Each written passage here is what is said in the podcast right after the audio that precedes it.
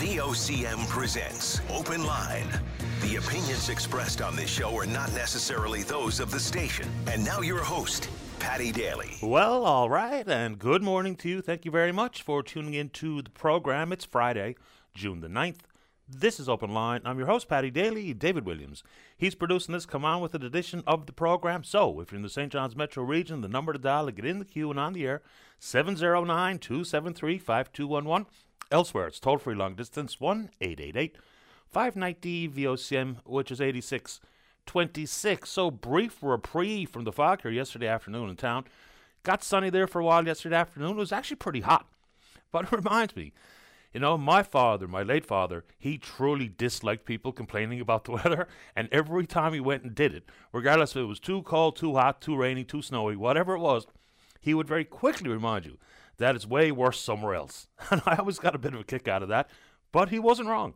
So whether it be across the country, you know the story regarding how much of the country is on fire. But here in this province, up on the Great Northern Peninsula, the folks at Roddickton and Bide Arm, had some pretty serious flooding, or they have some pretty serious flooding. Hopefully, the rain eases up today so they can get to the matter of the cleanup. The community's been cut in half, so one half access to the hospital, one half access to the grocery store, actually traveling back and forth by boat. Some 30 homes have had some flooding damage, some really serious. School is closed, so hopefully they recover, get cleaned up, and back in action. If you have an update from that portion of the Great Northern Peninsula, you're welcome on the show today. a couple of quickies as we ease in.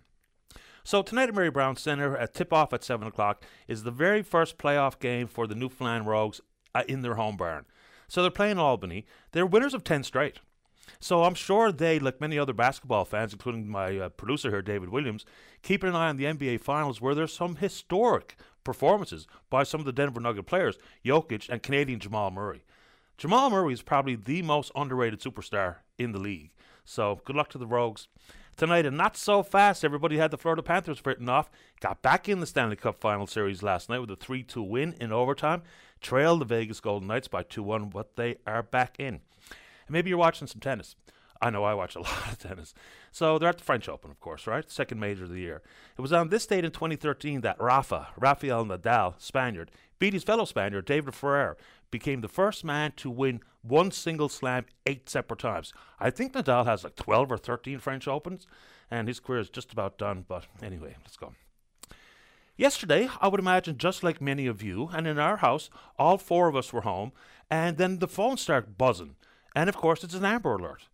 First question is Is this the first Amber Alert that we've had in this province? I don't know. I seem to think it is. But it doesn't matter the age of the person who's missing or where they're missing or how long they're missing. You know that the family would be absolutely stressed to the max. So I think there's something unique when it's a young person missing because people's minds go to very dangerous and dark places. So now the Amber Alert has been lifted and they've located 14 year old Melissa Morell and apparently she's safe. So the thought was that she'd been kidnapped. I'm not in the inner sanctum at the RNC, so I don't know what's going on necessarily. But when she has been, well, pardon me, she was last seen last Friday, and it was Thursday around 5:30 before the Amber Alert was triggered. Even though a couple of days prior they said for people to keep, be, uh, keep their eyes peeled because the thought was someone who was an unauthorized adult was trying to sneak Melissa Morell out of the province headed towards New Brunswick. So I'm certainly pleased and glad that she's been found and safe and sound. We don't even know if there's been an arrest made or any other circumstances or details surrounding it, but that one question is this the first Amber Alert in the province? Maybe not. It's the first one I can recall. Anyway, and some of the details and the timing are a bit confusing. Whether or not someone has been arrested, also a little bit confusing. But I guess the ultimate and the summary is she has been found. And also, there's a story of a fellow who I didn't know the name of the person who was missing out around Holyrood, I think it was. And it was a father of some fellows that I know. And it's the family of Ignatius Pickett. They are thrilled that their dad has been found missing for a couple of nights. And we all know there's been some pretty cool, desperate conditions out there to be lost in the woods overnight for two nights in a row. So they just want to thank a few people. So Central Avalon Ground Search and Rescue, they're out of Holyrood. The Rover Search and Rescue out of town.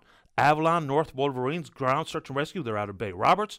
Triple Bay Eagles Ground Search and Rescue out of Clarenville, and then everyone involved with the uh, JRCC squadron out in Gander, that's uh, Squadron 103, the RCMP, Canine Services from the RCMP and the RNC, the government, the Rod and Gun Club, who gave up their facility as the command post location, and a couple of very specifics Danny Williams Jr. and Robert uh, Carroll, who's a helicopter pilot who I know. So, just thankfully, the Pickett family wanted me to take an opportunity to thank everyone involved now that their dad has been found safe and sound. So, more good news right there. All right, so we all know that there's pockets of the city and pockets of different communities around the province where neighborhood violence is at an all time high. You have to think a lot of it goes back to drugs. Now, yes, there's probably going to be some implication regarding organized crime or disorganized crime, but we know that this is happening. The downtown core of the city of St. John's gets some of that focus. Why? Because we actually use George Street in part of our promotion regarding tourism, and of course, lots of people would want to be a patron on a weekend night, for instance, or want to go see a band. So there has been a lot of violence reported, and a lot of violence that's probably not been reported in the downtown. So they struck this downtown safety coalition, and their members are varied. The RNC, Downtown St. John's, the George Street Association, the city, Destination St. John's, Hospitality NL, Music NL, and of course the provincial government. A lot of the stories started to come to pass when some musicians were speaking out saying, There is a problem here, and there is no one there to help us. So, there was a funding announcement yesterday. So, $180,000 and look, we have to provide a safe environment regardless of where you are. But $180,000 for an education campaign and better lighting, which is long overdue. But, you know, see something, say something. The RNC have been asked if they would embed police officers in this effort, and they say until there's suggestions made that the chief is not going to commit one way or the other to it. But I think we would all agree there's nothing slows you down quite like uh, a squad car on the highway or wherever you're driving. And there's nothing that provides a safer environment than the presence of police. So, yes, better lighting. And yes, education campaigns. And yes, maybe identifying people as they peruse the downtown, maybe in and out of the clubs, so that we know who's coming and going. And I'm no expert in policing, but if you had two separate foot patrols with two officers each walking in opposing directions from Adelaide to George, back and forth, back and forth, probably go a long way to putting some control on this. And then there's the concept that it's the lack of cabs and where the cabs all line up that provide an opportunity for maybe the zoned out, drugged out criminal. And so, what role does that play?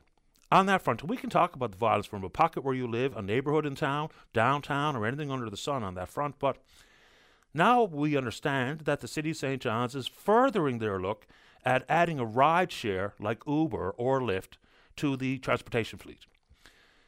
You know, in other cities across the country, it is very efficient. It was first uh, authorized for city use in this country, I think, in Edmonton in 2016. So, looking at bylaws, looking at the potential to bring a ride sharing app. Now, I don't think Uber has approached us necessarily and said, hey, we'd love to come to town. What's the situation? What's the setup?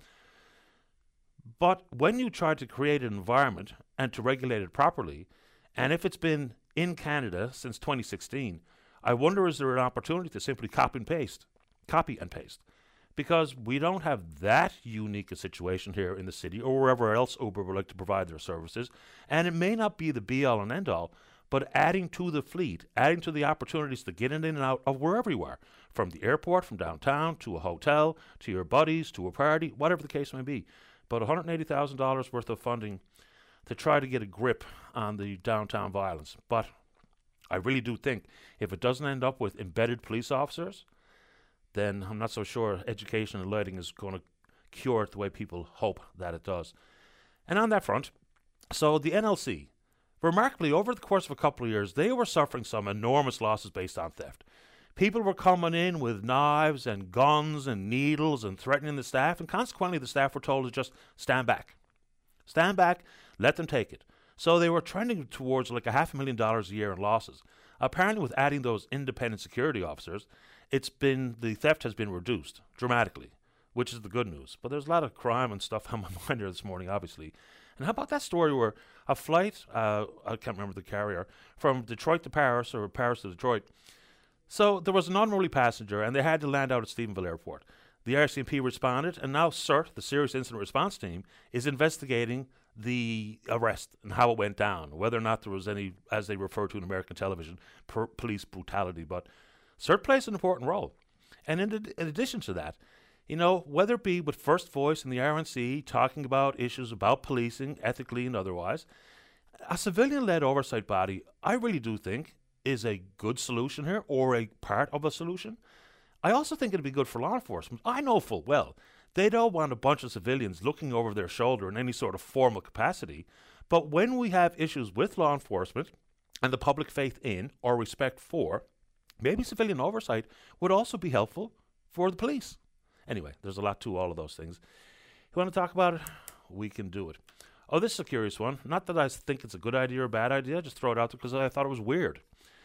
So, we have a problem with speeding and reckless driving, aggressive driving, distracted driving, drunk driving, driving under the influence of drugs and its problems. We know it to be true.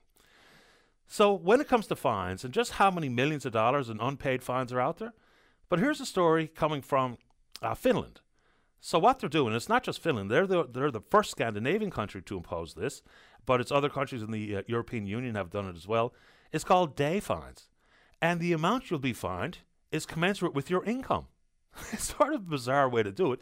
And I'm not, I don't know if it's good or bad or indifferent, but apparently one of Finland's richest men, he got caught speeding. He was going 50 miles per hour in a 30 mile per hour zone. As a result, his traffic fine, 121,000 euro. Right? Now, there would be a floor so that the poorest of Finns would still pay a fairly significant penalty for breaking speed laws in particular. But the story goes on to talk about you also get a driving suspension based on how fast you're going beyond the posted speed limit. And in this case, a $121,000 fine or euro fine and a 10 day suspension. They go on to talk about in other countries where people are getting fined 63,000 euro, 95,000 euro. Does that make any sense? I don't know. Seems to be getting great support in that particular country. I just thought it was a curious way to go about it. You want to talk about it? All right. So, in healthcare, so the Newfoundland Health Services, which is an amalgamation of the four regional health authorities, so they've got a new website and social media channels, fine, to talk about the process for consolidating all of those four regional health authorities. But you know, we know there's a laundry list of things to talk about inside that. But I do think that this story we broke up, we didn't break, we spoke to yesterday about joint replacement wait times and backlogs. The more I thought about it yesterday, the more I thought, this is a big story, and this is a growing problem. So the province thought that there was a better way to do it. You know, whether it be through day surgery or expanding these surgical opportunities to Carbonear and St. Anthony, even though it does come across quite strange to me that if someone living in town, for instance, needs a knee replaced or hip replaced and ends up getting flown to St. Anthony, you know, that kind of confuses me a little bit. But there's 1,900 people on the wait list. It hasn't really chipped away at the surgical backlog. The wait times are still way beyond national benchmarks.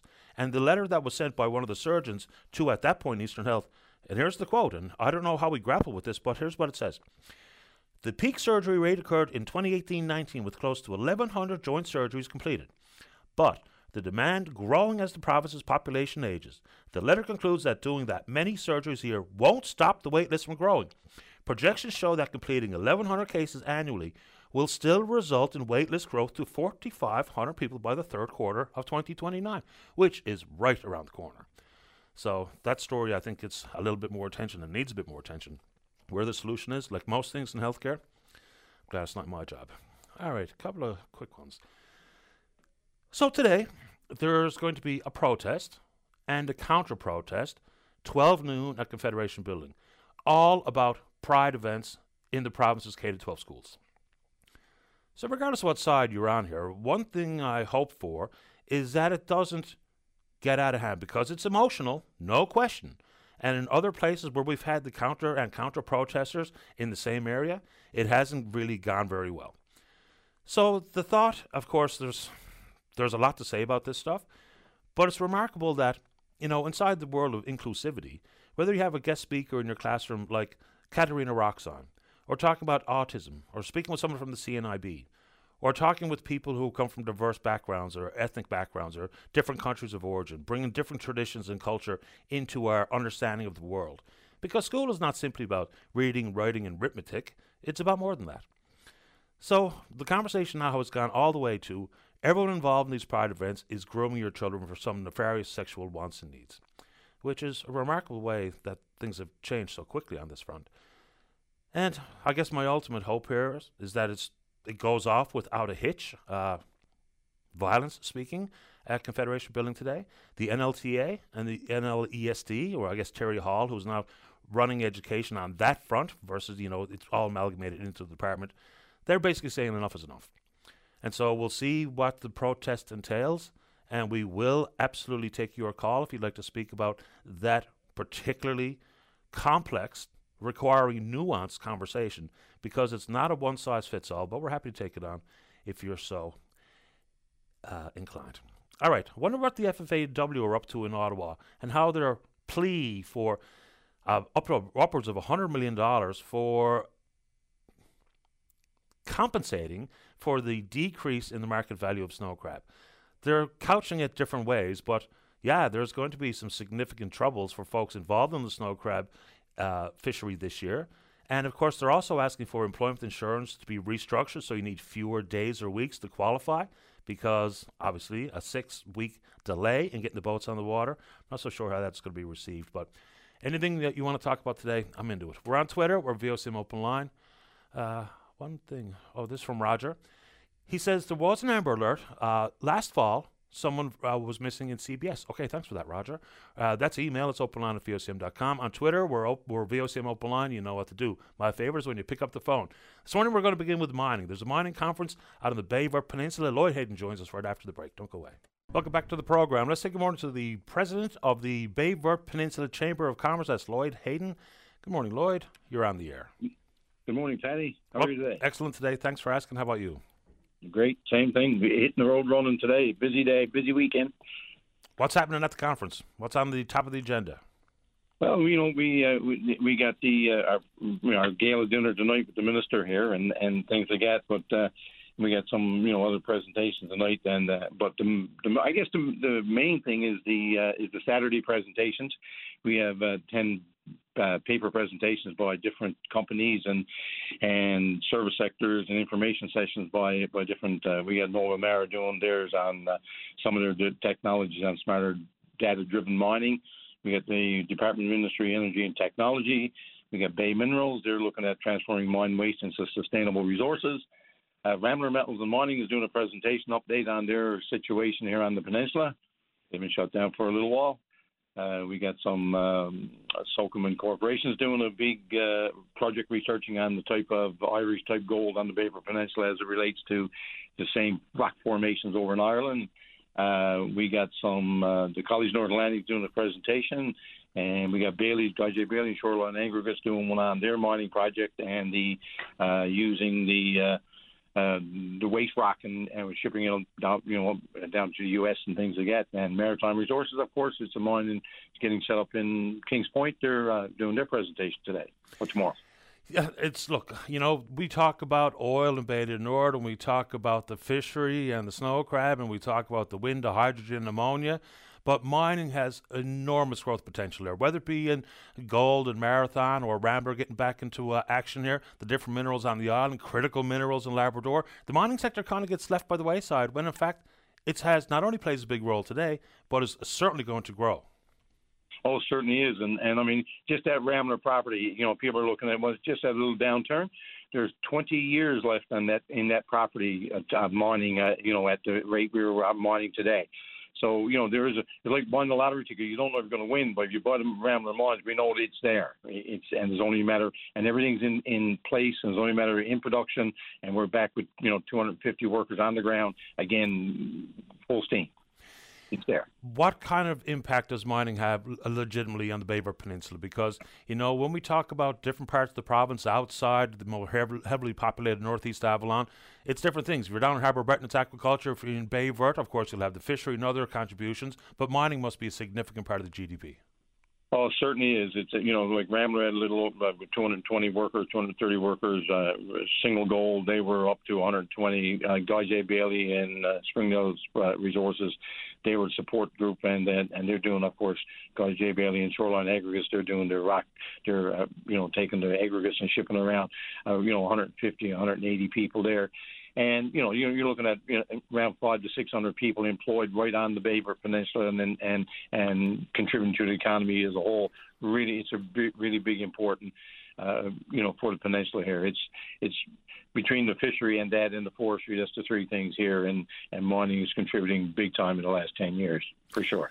Yeah, I mean, I know this is not a Baie Verte Peninsula comment, but you know, it's worth reminding. And there's nothing free and clean and perfect uh, in this world or green but there's all sorts of work being done. Regardless if you have gold, want to buy gold, if you want an EV or a new laptop or a cell phone, we're the only democratic country on the face of the earth with every single component for those batteries in this pro- in this country. So we got to latch onto that uh, big time. Anything else you want to offer this morning, Lloyd? While we have you, anything under the sun regarding the Chamber of Commerce and what's going on? Well, you know, we've, we've been active. This is uh, next year is going to be our 50th year in the chamber. Uh, next year, and this year is our 34th annual mining conference here. So we've been, uh, and we, we picked our theme this year: rocks, resources, and resilience. And uh, and it is, and it, we got a resilient organization. We got a resilient people on the Baie Verte Peninsula. Uh, you know, like we've been down when the asbestos went and things like that. But but right now the chamber is still uh, still forging ahead. We do have a full time employee here, and uh, we do you know different functions during the year. But uh, uh, we tourism one, and we got a municipality one in the fall. But uh, the mining is the is the one that we I guess we sort of latch onto, and we've been doing it for years. But uh, yeah, the chamber is pretty active here, and and of course you know we we you know with the mines you know we get the hotels full and we get the grocery stores full and and the restaurants and things like that. So so it certainly is it is important to the peninsula, and the chamber realizes that as well. Uh, listen, good luck this weekend. Enjoy the conference, and thanks for the time this morning, Lloyd. Thank you very much. Thanks, Patty, for having me on. Very, uh, my pleasure. Take good care. Bye bye. That's Lloyd Hayden. He's the president of the Baie Verte Peninsula Chamber of Commerce. Not really a Chamber of Commerce weather day out there in town today, but anywho, let's go. Line number one. Todd, you're on the air. Morning, Patty. How are you this morning? Best kind. How about you? Oh, good, boy. Good. Um, calling in, uh, wanted to pick up on some of the conversation uh, that has been uh, kind of resurgent the week about uh, access. It was uh, great to hear the folks from the Board of Trade uh, chiming in, and, and, I believe they're holding a, a, meeting and a discussion regarding access. And of course, uh, John Steele uh, with his uh, his great uh, words, great speech at the uh, the Energy NL conference last week, just highlighting the importance of, of access to the province, not only for tourism but for you know the economy as a whole. Um, you know, and, you know, in my role with, with HNL, we spend a lot of time, obviously, talking about this for the last number of years, and it's been going on for years and years and years, as we all know. And it's kind of over the last number with pandemics and everything else is kind of getting more difficult. But I, I think Mr. Steele, you know, really put his finger on the point of, uh, you know, that, that government invests in all kinds of things to, you know, in significant ways. And the payback on an investment in, in a broader access for Newfoundland and Labrador to you know to the world at large is a, a, a, is an easy win for government. Um, you know, and I think that you know government has done some work in this regard, uh, but I think that they're, they're not they're, they're not put, haven't put the importance on it from a, an investment uh, perspective that they should, because I think that it's the type of thing that obviously brings more, uh, you know, more economic activity. It makes it easier to get here, makes the destination more attractive from a tourism perspective, and, and those types of things have instant economic benefits that trickle out right throughout the whole economy of the whole province. I got a lot of reaction uh, given to me face to face, email and otherwise, to Mr. Steele's speech. You know, I, you tailor your presentation or your speech to the people you're uh, speaking to or speaking with. And so at Energy NL, of course, he'd make reference to there's no need for an oil executive from Stavanger to have to fly to Toronto to get to St. John's, that kind of stuff. But when he got himself in a bit of hot water in some corners, is when he made the uh, the point about how the province funds the ferry service you know, we get about five million back, but we put about 80 million in. And immediately I knew how that was going to be uh, received in so many corners of the province. And the emails were really quite vicious that I got, even though I had nothing to say about it. It wasn't my speech. But he does make a fair point here. And you know, it's not just about oil executives and the hoity toities and the 1% or the muckety mucks. There is a collective economic upside if it's easier and more accessible to get to this province. It just is. Whether it be for you or me to go, to wherever. I'm going to Toronto to visit my sister this summer. If it was easier to get in and out, that'd be better for me.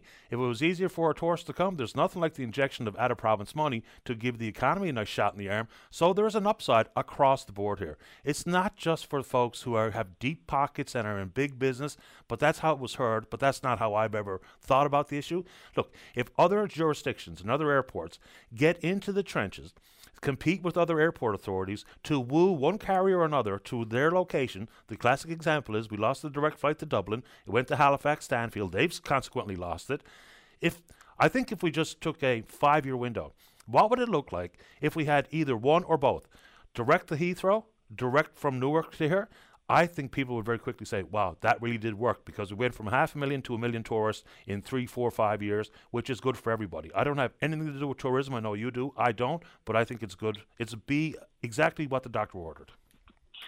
No, for sure. And, you know, I think that the point that, that John was making, and I think he did it well, because obviously picking on, or I shouldn't say picking on, but highlighting the, the you know, the ferry provincial ferry uh, uh, system and the the economic uh, investment that the province puts into that um, is obviously going to you know get people excited and get people talking. And I guess the point, you know, the deeper point is government spends money on all kinds of things. Um, and you know the return on some of government's investments is very hard to measure. Uh, and I think that uh, you know if you look at the opportunity to push money into access the direct, you know, measurable return on that is there and easy for government to do. Uh, you know, and easy for government to, to get ahead, get their head around. And and I think for someone who's been in the tourism industry for a lot of years, I mean, government spends money in tourism. You know, to invest in uh, you know, all kinds of things. Obviously, marketing has been, you know, a big chunk of the tourism budget for many, many years. Uh, you know, the, the government announced uh, investment in a, a trail system in Gros Morne. I think that was 20 or 25 million dollars over a period of time. Uh, you know, and all these things, and they're all necessary and vital. And you know, product development and and better things on the ground, uh, bigger and better things on the ground for Newfoundland and Labrador tourism, particularly, and for the economy in general, is obviously a positive. But you know, I, I liken it to you know, it's like uh, you know painting your living room, but the front door is locked. You know, if people can't get in to see it, well, what's the point of investing in it?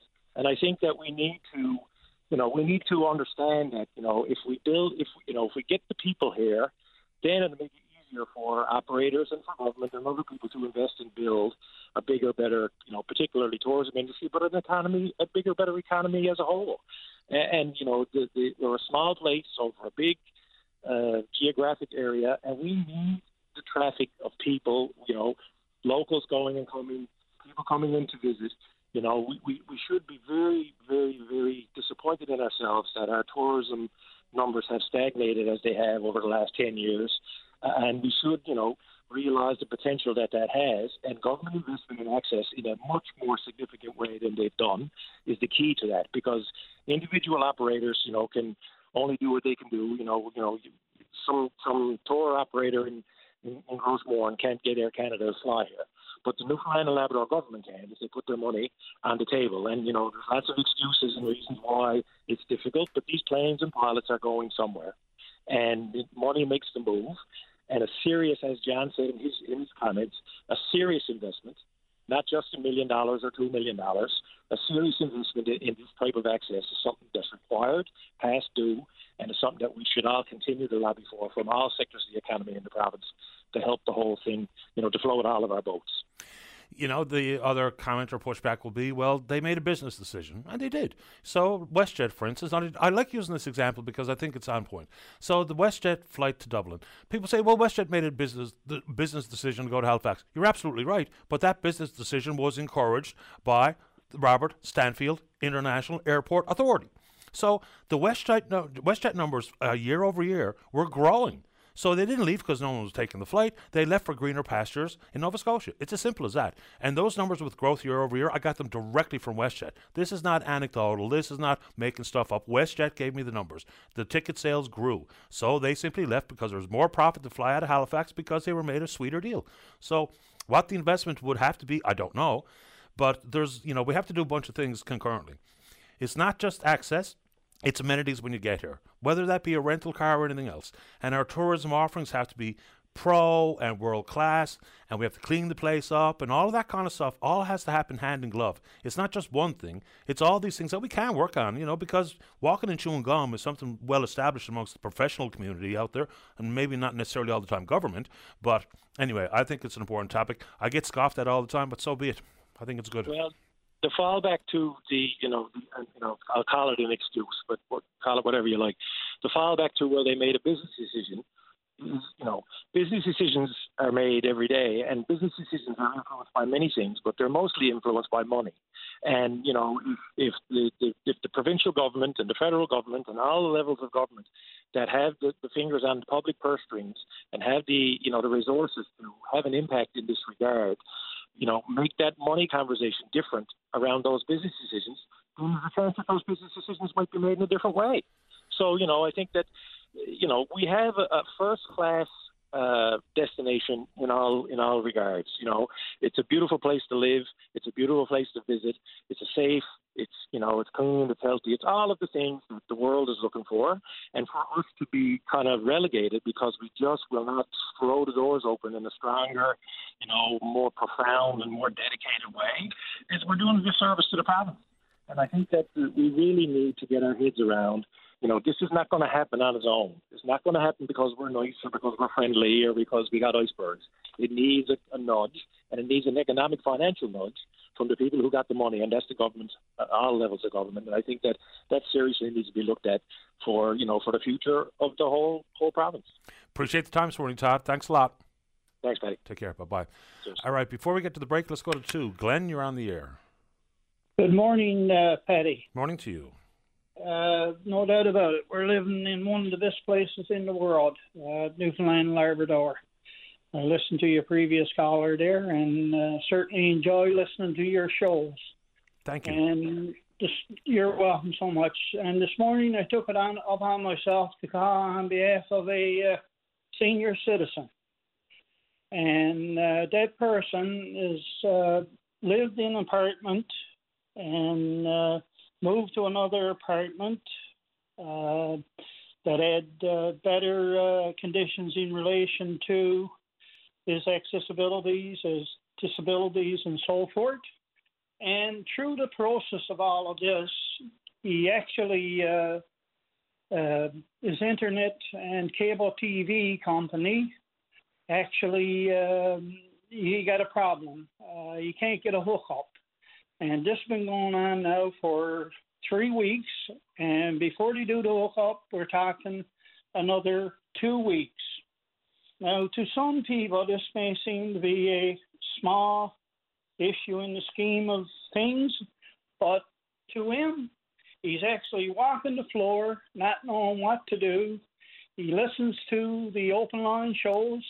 He uh, pays his bills through the uh, internet services. And he actually talked to a number of uh, people with the uh, cable TV internet company that I'm talking about. And he's been cut off. He's been told that he would have internet and cable TV hook up within a certain time. That didn't happen. This happened on two occasions. And I've been on the ball now trying to help out this senior citizen. And a matter of fact, I don't mind saying he's 82 years old. He served our country and he paved the way to give us a better life and living in the democracy and freedoms that we got. And this company, in my opinion, is very disrespectful. And I've had discussions with them, and I kept my cool, and I tried to outline the necessity that was required for this senior citizen and they showed no empathy, no support, and in my opinion, is very, very poor customer service. It, it sounds like it. it. Where's this person living? This person is living in the town of Bonavista. Uh, I wonder if it's a, you know, would it be a different set of circumstances if he was living in, say, for instance, Corner Brook, which would be Hub, or Grand Falls, Windsor, but Bonavista is not exactly too far off the beaten track. I was just curious uh, about what part of the province they were living in. You know. Yes, uh, and if I may, Paddy, I didn't mean to cut you off, okay. but if I may, there are two technicians that I know of uh, with this company living in the area of Bonavista. And that really makes me a little bit frustrated. And I've outlined the actual issues related to this person and being a senior citizen and being uh, really needing supports every which way that we can give them. And uh, they don't even listen to uh, the points that are being made and they don't try to resolve the issue.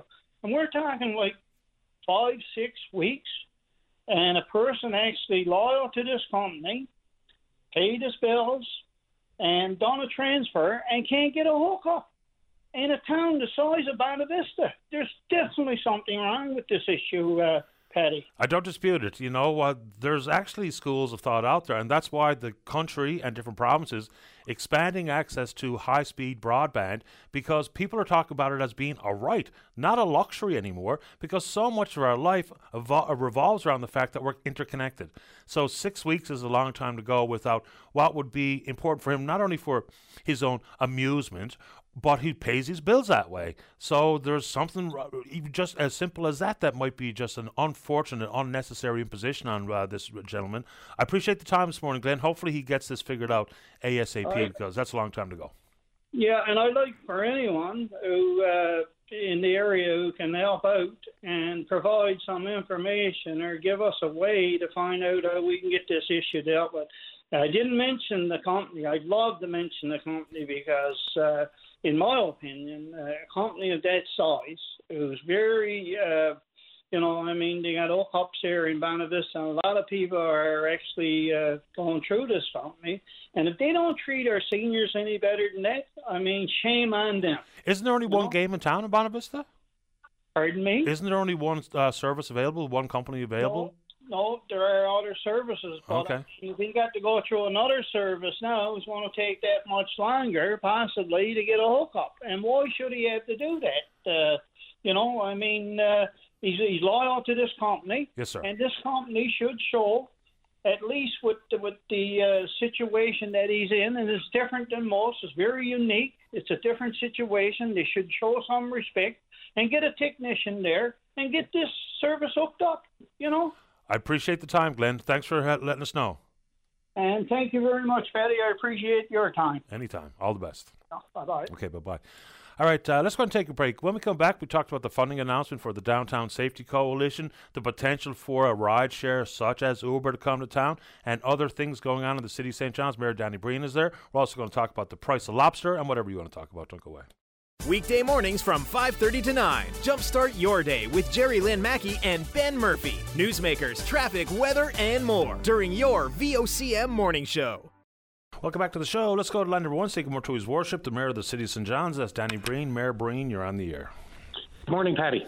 Welcome to the program.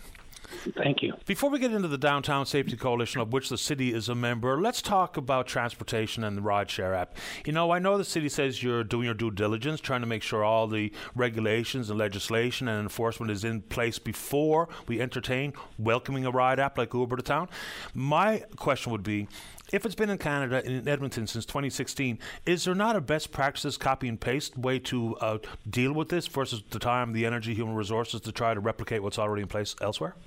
Well, we've had a look around at the different jurisdictions. Uh, they all have different legislation. So, for our legislation, part of the responsibility for uh, transportation uh, and taxis lies with the city and part lies with the province. So uh, it's a bit of a different situation here. And on top of that, then we have the regional aspect because we have uh, taxi bylaws and regulations in St. John's, uh, but there's different jurisdictions such as Mount Pearl, Paradise, CBS. So uh, that uh, adds a, a level of complexity to it. So what we did as we dug deeper into it is we said, okay, we're going to go ahead given with some of the changes that the province has made um, uh, to uh, to to encourage rideshare companies to uh, to work here. Uh, that we'll go ahead modify our bylaws, which we're doing now.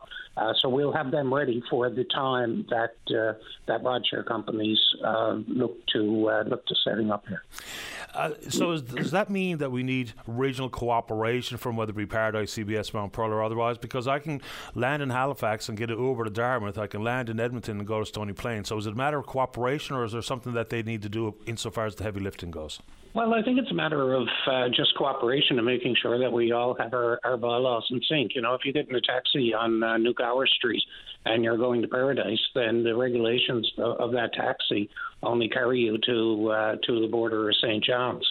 Uh, so there's uh, uh, the rules then would apply. So we've been working with the province, and and uh, I met with Uber last week in uh, in Toronto when I was there, And uh, so they're pleased with where we are right now. Uh, they're working with the province on a couple of other issues that need to be straightened away, but I think we'll be ready to uh, uh, to be able to accommodate them should they uh, decide to uh, to operate here. So, is that something they say they want to do? There's something that they're looking at. They haven't uh, they haven't said yes. We're going to be to be there. There's not only Uber. There's other companies who have also expressed an interest um, uh, some more serious interest than others, and uh, that's why we wanted to make sure that we were in a position to to to be able to uh, get let them set up as soon as they make that decision. Yeah, there's some population density concerns that all these ride sharing apps consider for the obvious reasons. Yeah, uh, the other thing, Paddy, you know, if you look at the economics that the taxi drivers are facing, the economics are not that different uh, for for the rideshare company. So you, uh, the insurance issue has been is being addressed, but I mean the cost of fuel, the cost of repairs, uh, shortage of, of, of, labor. There's a lot of issues around it.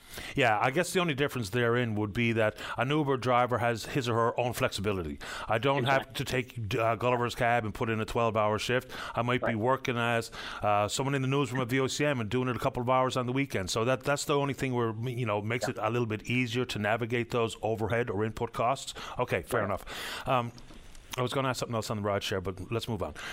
The Downtown Safety Coalition, I mean, everybody knows and understands it's a problem. The violence downtown is a problem. And you have to believe that it's underreported, which I think stands to reason because we've heard stories where people say, I saw it, I called the police, and nothing happened. Consequently, when that becomes a story that emanates throughout the downtown core of musicians and patrons and barkeeps and what have you, then they just shrug their shoulders and don't do much about it. So, where do you think the priority is here? And I know the priority not to mean that you know stopping the violence or curbing it as best we can, but if we're just if the cops don't embed themselves here with better lighting and more security, which, you know, who wants to be security with some of these potentially violent uh, actions that might take place, or ID, or lighting, or whatever.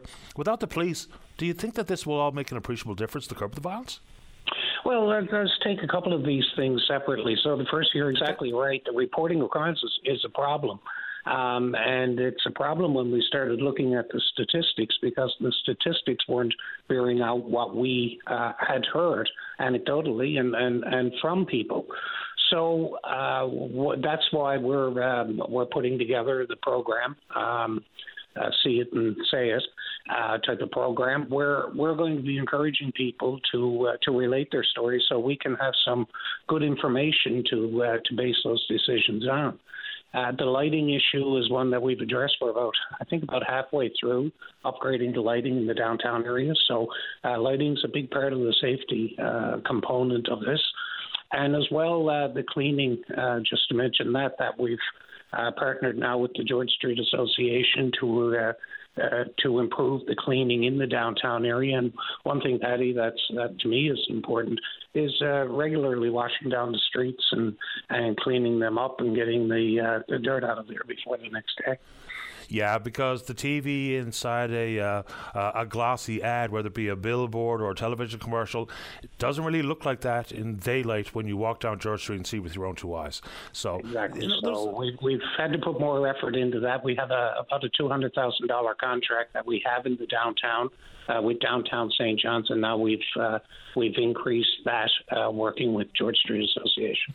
People also talk about CCTV cameras, and they've been in the area. I understand the thought behind that, but basically, someone who's whether it be to get their fix or they're just have a criminal mind, the CCTV camera basically just helps us uh, identify you after you've committed a crime. I don't know what kind of deterrent it puts in place. I think it's a different conversation regarding speed cameras, for instance, because you know, you're hopefully not whacked out of your mind when you're going to make a decision as to how uh, hard you press the loud pedal in your car. But what role do you think CCTV plays? Well, that's one of the issues as, uh, that we had a discussion on, and that is going to be discussed further as we move forward. I think the one thing to remember about this coalition, I heard Todd on earlier uh, while I was waiting there, Todd was at some of those meetings as, as well uh, with us is is that this is a beginning. It's it's not the end of the program. So we're going to be continuing to work together. Uh, we've got everybody we need now around the table and uh, having a good discussion. And you're going to see more things come out of this in the future. Uh, last one before I let you go: Has there been any further development of next steps in the economic cooperation between ourselves, Paradise, and CBS? Yeah, so we're now putting together uh, the uh, um, the terms of reference, and we're going to be looking at the um, at the at the leadership in in that organization. So that's work that's with our staff now, and uh, we hope to have that put together uh, hopefully by the uh, end of the summer and uh, be able to hit the ground running there in the fall. I look forward to additional information. Appreciate the time this morning, Mayor Breen. Okay, thank you, Paddy. Have a great weekend. Very same to you. Take care. Bye bye. Bye bye. Yeah, lots to that. And of course, look, the focus will be on George Street between Adelaide and George for the obvious reasons because of the Downtown Safety Coalition. But whether it be Mark Wilson or Steve, you know, the Livingstone Street area or anywhere else in the province where you think that this needs a heightened focus and awareness, we're happy to take it on. Let's try to get back on track for the breaks. Appreciate the patience. Ryan, you're there to talk about lobster. Don't go away. Welcome back. Let's go to line number four. Say more to the ED, the Executive Director at CNL, Ryan Cleary. Ryan, you're on the air. Good morning, Paddy. To you and your listeners. Thanks for taking the call. Happy to do it. Paddy, I'm calling in about the fishery as usual, but I want to start off a little differently today, and that's with a good news story. I don't do that enough. So I'm not sure if you've seen, but I'm, I'm sure you have. Uh, Rick Crane, he was on the, the CBC. Um, the CBC did a story on, on him this week. He's a lobster fisherman on the west coast of Newfoundland. He's pretty well known from Coldwater Cowboys, the Discovery Channel show. So, like I said, it was a story about Rick and the CBC this week, and the story was about how he spent five hundred thousand dollars, and what he did, Paddy, was build a holding tank that can hold lobster. Yeah, I, I know it. I talked about it. He's out in Cox's Cove, so yep. he's able to hold some uh, forty-eight thousand pounds of lobster. He's got a real world-class world uh, water recycling uh, pump component to this, not only for fresh water but to remove lobster waste. My comment on it was Good on Rick to be more in control of his own fate, so he can time the sale of his lobsters, which he can keep in that tank for upwards of six months with the circulation that he has in place. So he'll be able to sell to whoever he wants to at the best price available on his schedule. Consequently, he'll drive up his revenues. I don't know what his business model is for cost recovery of a half million dollars, but what I said is bravo, Rick. Buddy, that's exactly what I was going to say, Paddy. I applaud Rick Crane for his ingenuity, for his hard work. He's a trailblazer we need more of that in the fishery. But now I have a broader point and a concern, Paddy, and it's about holding tanks and about how our, our lobster fishermen are not getting a fair market share. I spoke to you about this before. The price of lobster in this province is based on a formula, as you know. That formula was brought in in, 20, in 2011, and, and I want to keep this as simple as possible. I don't want to lose the audience, Paddy. The lobster pricing formula pays fishermen as if their catch is being sold pretty close to when it's landed within a week or two, um, at, at, within a week or two going into the market. In fact, the lobster may be kept in holding tanks and sold later for much higher prices. Processing companies in Newfoundland and Labrador and throughout the Maritimes, Paddy, again, we spoke about this before, they've spent a fortune in recent years on huge holding tanks on a much bigger scale than Rick Crane's holding tank. And what they're doing is they're selling lobster throughout the year when the price is the highest. Again, that's great for them. That that's smart. The problem, Paddy, is that our lobster fishermen, because that lobster pricing formula is based on sales numbers as if the lobster is going into market now, they're not getting a fair market share. That's my broader point. The price setting panel raised concerns this year in 2023 and last year that lobster harvesters may, may not be getting a fair market return and that the formula may be obsolete because these processing companies have these holding tanks and they can dictate, they can decide when the lobster goes into the market. So the fishermen are paid now based on a formula as if the lobster is being sold now, but that may not be the case. It's sold later. Again, with Rick Crane's uh, uh, uh, scenario, what he's done, it's sold later when the price is higher because we have a formula.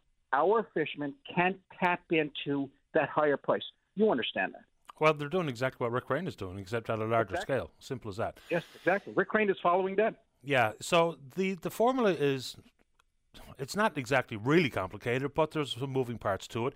So when the price, the Canadian price, is above eight bucks, it changes from 80% of the market share to 70. I think that's how that works in that front. Then there's the sliding scale of the difference between uh, the price per pound for harvesters versus the processors. There's also a fairly complicated issue regarding plugging in an exchange rate, which does indeed have an impact uh, at the end of the day when the processors sell. So if you look at lobster prices 2023 on the on the union's website, you'll get a better sense of the sliding scale here. But there's no disputing the processors with the capacity and the capital to do what they've done with these massive holding tanks, they maximize their profits. Exactly what Rick is doing. So if the price setting panel has a problem with it, then you know there's a massive problem with it. Where the solution lies, I don't know. Is the suggestion that I sell you my lobster and I get an additional percentage portion of the eventual sale price? So receipts be exchanged and accounting uh, issues uh, take over versus what is simply price per pound paid at the dock or the wharf? Well, first things first, Paddy, we got to acknowledge that there's a problem. So I wrote a letter earlier this spring to Bernard Davis. He's the minister, you know, the minister responsible for labor. And I asked him, based on the panel recommendation, uh, to review the lobster formula. And he got back to me to say that he would take that uh, under advisement. Now, that's not good enough. This should have been looked into last year when the panel first pointed it out. But from my perspective, too, Paddy, this is bigger than lobster. We've seen what happened with the final offer selection this year with this almost seven week tie up. There must be a broader review of the entire fish price setting system in this province, not just lobster, but crab and everything else. The pricing formulas, uh, the, the final offer selection system has been made absolutely evident this year. It does not work. It doesn't work in terms of getting fisheries going and getting a fair market value, a fair market share for our inshore fleet. So again, I'm calling on the premier to call a broader review, uh, and I would go so far as an independent inquiry into all aspects of the fish price setting system in this province. Yeah, I don't know how different it would be from other business that you know there's a certain time frame when there will be a premium price charge. And I don't know if I can come up with an easy example here. Okay. I I buy a load of fireworks after New Year's Eve and I hoard them till the 1st of July because I know there'll be a demand for and consequently people will pay more for in the simple of supply demand. So why would it be any difference inside the fishery? Those at the uh, end of the stick, in this case the processors, they'll do what they can do to make more money it's not necessarily illegal or unfair, or pardon me, it's not illegal. I don't think it's unethical, but it might be unfair.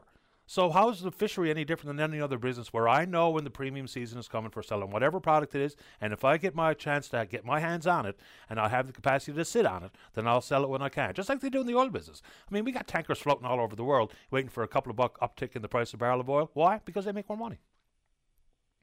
The system is not fair, Paddy. It's a structured system based on Urner Barry numbers as if the lobster is going into the market soon after it's caught. That's not the case. The lobster formula is obsolete. It no longer works.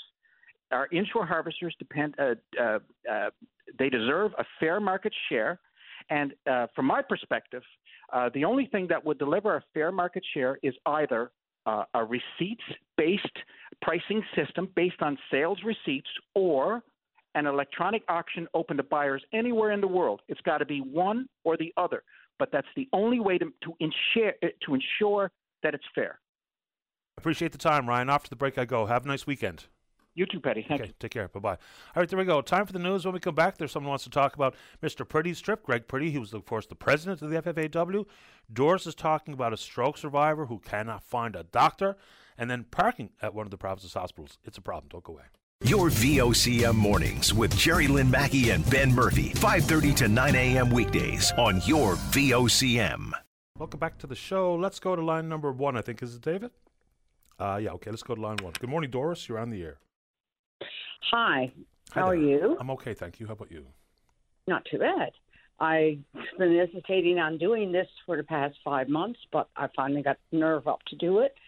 I'm calling about our healthcare system right now in Newfoundland and Labrador that nobody seems to, uh, I don't know, care anymore what happens to people.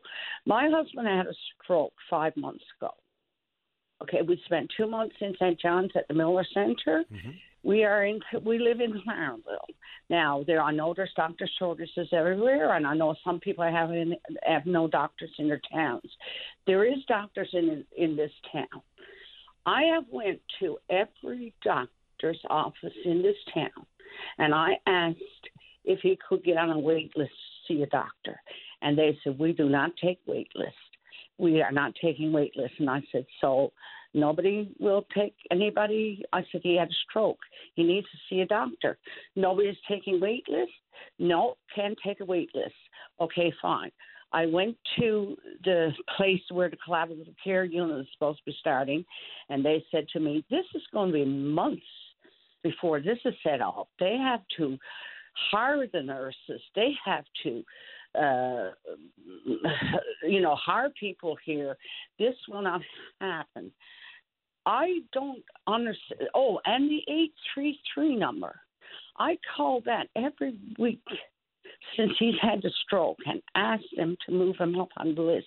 And they said, yes, we can put in a request to move him up on the list, but we cannot tell what is what his health condition is. We only can say his health condition has changed. I said, but he had a stroke. He needs to see a doctor. It has been five months since he's seen anybody. Oh, no, that's wrong. We were paid to go to a nurse practitioner, get some blood work done, and to get a blood uh, monitor put on him because his blood pressure has been dropping and his weight has dropped since his stroke. Because, and they changed his medication in St. John's to the neurologist when he was there. And he is now has not seen anybody. The blood pressure monitor was ordered in March. We're going to get it now on the 24th of June, which that's a wonderful thing that takes that long to get that. And uh, we called his neurologist. His neurologist uh, said, uh, secretary said, well, maybe he needs to see a cardiologist. I said, well, first he needs to see a doctor to refer him to a cardiologist, which he doesn't have. And I said, second of all, the doctor asked him to return in three months. It is now five months, and we have not got a request for him to come in to see the neurologist again. And she said, Well, it may be the fall before we get him in. Doris, you say you want him to be moved up on the wait list. What wait list is he on? So, did you register your husband on Patient Connect NL to try to get into a collaborative care clinic? oh, yes, I did, and I called him every every week and I asked them to move them up. And he, she said, "Here's what they told me. Everyone that I talked to, yes, we can put a request for him to be moved up on the wait list, but we cannot tell what health condition has changed. We only can say his health condition has changed, but we can't tell them any information about his health like that he had a stroke. So I said, Your health condition can change if your blood pressure went up. What about a stroke? Where do you land in this? They cannot give me any answers. I don't know what that 833 number is for, is to do that. But they're not serving any purpose for me because five months later, I'm sitting there with a husband that has not seen a doctor, and and I went to everywhere in this town, and they just say not taking any new patients. Sorry. Not to nitpick, are, is the number you're referring to 811 or 833? Because uh, I don't know the what. Eight, 833 number. Okay. So, look, I was on Patient Connect myself as a relatively healthy person, knock on wood, and I was on it for 11 months before I got a call to be uh, placed at the Mundy Pond Clinic. And I yeah. think that's why the various doctors in their own private clinics are not taking waitlists themselves because they've got another entity managing the waitlist, which is obviously Patient Connect. So, right. you know, when it comes to the repeat appointment with the neurologist here in the city, if you were told to come back in three months, are they telling you there's a reason why all of a sudden three months is not a, a necessary follow up time? Because they're backed up. Simple as that. That's the words. Simple as that. They are backed up. So I said, the doctor had said for him to come back in three weeks. This is five months later, and you're saying to me, "Oh, I don't know. We may get him in by the fall." And uh, I just I, here's when I, I, I listen. My husband was very very lucky. He pulled off the side of the road on uh, uh, on Veterans Memorial Highway, and and a stroke happened just like that. I called an ambulance. We got him in St. John's within two hours. He had blood clot, blood clot thing done, and he was very, very lucky because it, it, within four hours, they so much damage done that they sometimes irreversible. So he is walking. And he is well, the speech is a little bit off right yet, but he has been doing very well. But he's had got an issue with his uh, uh, lower blood pressure because he's lost weight, and they changed medications on him in January month. His blood pressure medications and things like that, and we don't know if that. So I'm the the basic thing that I am complaining about is that there was millions of dollars by the federal government given to help out with the healthcare system, but I don't see anything improving. Maybe everybody else has seen it, but I don't see it. And we, as senior citizens, are paying for a, a, a nurse practitioner to be able to order blood work for him or whatever we have to do. That's a two tier system. That is not we pay, what that we joined up for here in Canada. We should have a right, especially if you have a health condition that I think I don't know what where you put stroke on the list of important things, but what's the point of it? They won't even tell the people, the doctors that they're referring him to. They're not telling him what his health condition is.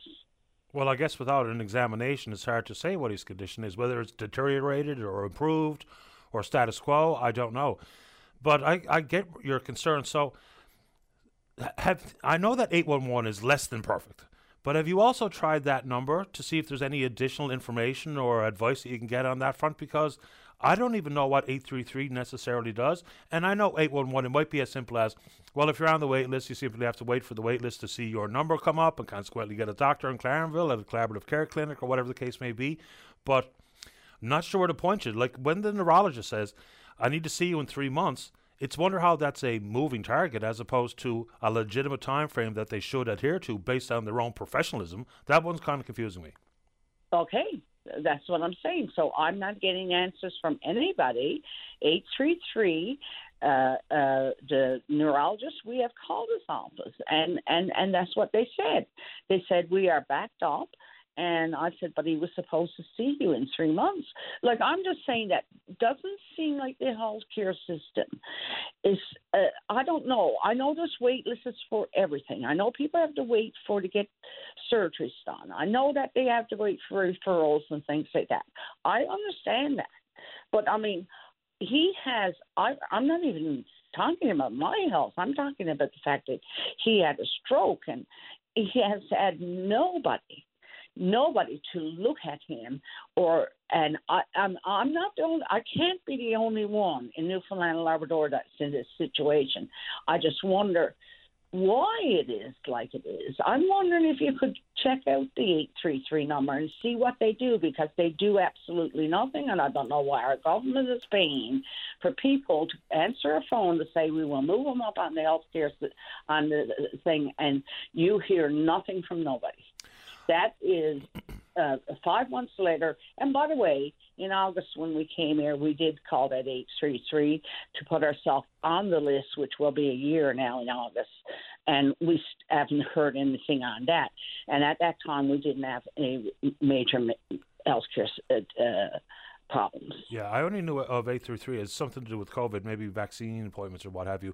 But I, I wish you luck, and hopefully you get seen sooner than later. And the summary is, and this is not to gloss over it, is there's so much demand that the system simply cannot keep up. And that's on every single front specialist appointments, joint replacements, access to a family doctor, the numbers of nurses. I mean, the, the layers of why the system is as slow or as broken as it is are varied. And the, the way out of this is nightmarish. Uh, I appreciate your time. I wish you and your husband well. Say hello for me, will you, Doris? Yeah, uh, thank you. I just want to. Uh, I'm sure there's other people with concerns like us, and I don't know why the government is saying they're doing things to help this, and we we don't see any help coming our way. That's all I can say. Thank you very much. I wish you luck, Doris. Take good care. All right, bye bye. All right, uh, let's take a break. Appreciate the patience of those in the queue. We'll get to you right after this. Don't go away. Welcome back to the program. Oh, Perry Chafe, he's a writer, a television writer. He's a co-founder and partner on Take the Shot Productions, the production company behind uh, Republic of Doyle, of course, TV series for which he was the head writer. He was one of the writers and executive producers on Frontier, writer and a producer on Caught, which was uh, taking a series based on Lisa Moore's award-winning novel. Also a writer and show runner, I believe, on Son of Critch, which has got off to a fantastic start. And now add to it novelist. His debut novel is called Closer by Sea, and for the purpose of this conversation, Petty Harbour's favorite son, joining us on line number three, that's Perry Chafe. Good morning, Perry. You're on the air. Thanks, Paddy. That's quite an honor. I don't know. Uh, I have to share that one with Alan Doyle. I'm willing to take my knocks from Doyle. Don't you worry about that. Before we get into the novel, you know, I'm a reader and a talker. I have tried writing, and it really is quite difficult, but I think my uh, first question will be you know, there's got to be a difference, I think, between writing for episodic television and writing a song like you do with your partner Maureen Ennis, and some of them are absolutely lovely. What does character development look like inside the world of a novel, where you give it a chance to breathe? You have to set the stage very quickly, but the character gets a chance to grow inside a couple hundred pages versus 45 minutes worth of Doyle. Yeah, ab- absolutely. I mean, uh, and that's one of the reasons why I wanted to sort of uh, write a book uh, rather than sort of do the uh, the screenplay or, or even uh, you know uh, go right to a series with it.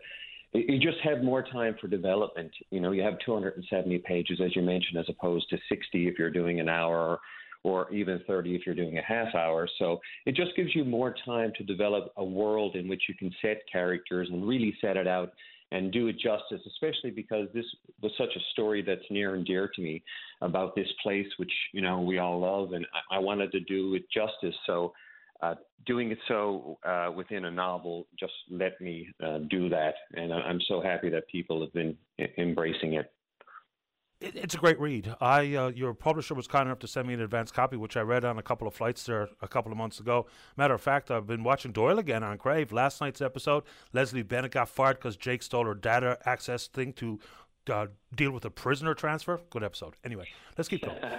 Inside of this, you know, before we set the stage with some of the storyline and what have you, what I my takeaway, and I think something along the lines that I wrote you after I finished reading your book, is that you know, when you talk about small, rural, rural, sleepy Newfoundland and Labrador, we kind of think that maybe life is just much easier, much different than big city cosmopolitan.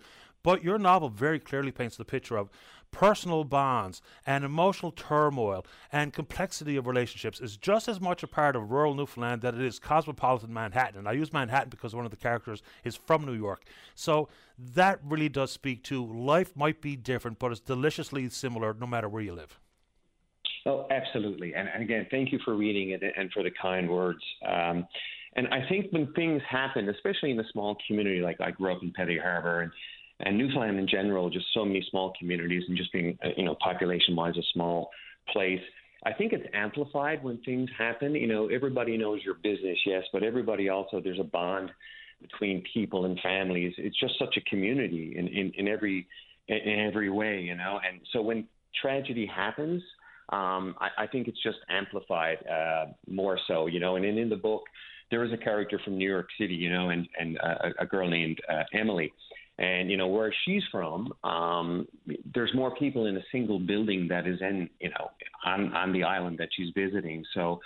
I, I thought it was sort of important to use that uh, you know point of view from somebody coming in from away just to see how small this place is and how important community can be, especially in times of tragedy.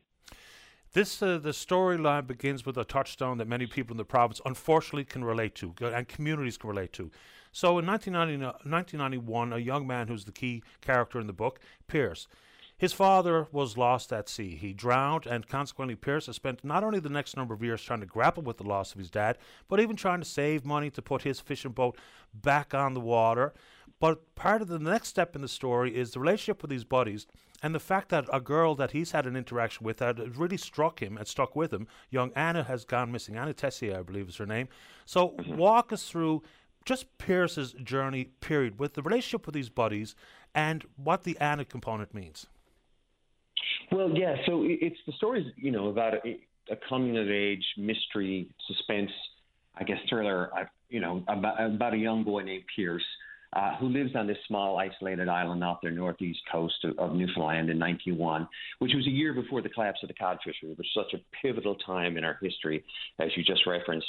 And, he's coming to terms with the loss of his father, a fisherman uh, who was lost at sea some three years earlier. Uh, which unfortunately is such you know it's become a common story uh, when you work near and on the water. Uh, but then a young girl who who he uh, uh, befriends named Anna, she she too goes missing, and he just just can't deal with another loss, so he decides to go find her. You know, and and and he and his friends uh, go on this journey where they encounter, you know, sea creatures and fierce storms and, and glacial giants that we call icebergs. Uh, in, in sort of a almost a stand by me uh, uh, feeling to to the story, but um, I, I, and again, I, I said it in 1991, which was a year before the moratorium, such again a pivotal time in our history, where you can feel that there was something going on. You know, there there was a loss. You could feel that uh, there's something around the corner that wasn't that wasn't right. And of course, we would find out just a year later that that something was the cod moratorium and, and an end of a way of life that uh, people, uh, you know, for generations worked in the fishery, and there was just such an ending to that. It was supposed to be for a couple of years, and now here we are going on 30 plus years. You know, last year being the 30th uh, anniversary of that historic time in our history. And you know, I suppose some of this is a slice of your own life and experiences maybe you and Doyle would have had, where here he is, he's lost his dad, and they would keep an eye on the horizon for the boys coming back in with their catch. You could always tell how much they had on based on how low the gunnels were to the surface of the water. Then the competition to get to see who'd be able to take the cod tongues. How much is that directly reflective of your youth? Oh, yeah, there's a good bit of me and, and my buddies like Alan in that book. Yeah, I like Pierce. My dad was a fisherman. My mother was a fish plant worker. My brothers uh, all worked in and around the water as well. And, uh, I, myself and my younger brother and Alan would spend, you know, all summer on the wharf with buckets and knives, uh, cutting out cod tongues to sell to make uh, a few dollars. So, there, uh, you know, in, again, in and around, we, you know, Petty Harbour was a small place, but yet we had three active fish plants for a community of a thousand, which which so you can just it was just a beehive of activity in and around the water all summer long. So yeah, absolutely. There's there's a good bit of uh, me in this book and my experiences, even dealing with the marine biology, which, which you. Uh, uh, when you reached out, we spoke about, and uh, that from my time working at the Newfoundland Museum and at the rooms, uh, dealing with the marine biology and our exhibitions there, uh, from an educational standpoint, I was able to sort of incorporate that. Uh, having a history degree, it was really important for me to tell our, our story, you know, uh, in the best way I, I, I, could. So I do talk about the cod moratorium and themes like resettlement and fairy lore and uh, cottage hospitals, tragedy at sea. So uh, there's a uh, there's a lot of me, and I like to think a lot of the province in this book, and, and that's why I'm so proud that it's being so uh, uh, well received right now. And beyond coming of age, let's get to the who done it component of the, of the story because it does play obviously a key role. So without giving too much away, because we want people to buy the book, get to the who done it. yeah, so it, it, it's really uh, you know this is about not to give away the ending or anything, but it, it's a journey uh, for Pierce to find uh, this girl uh, named Anna, and um, and in many ways, it's sort of a redemption story for him.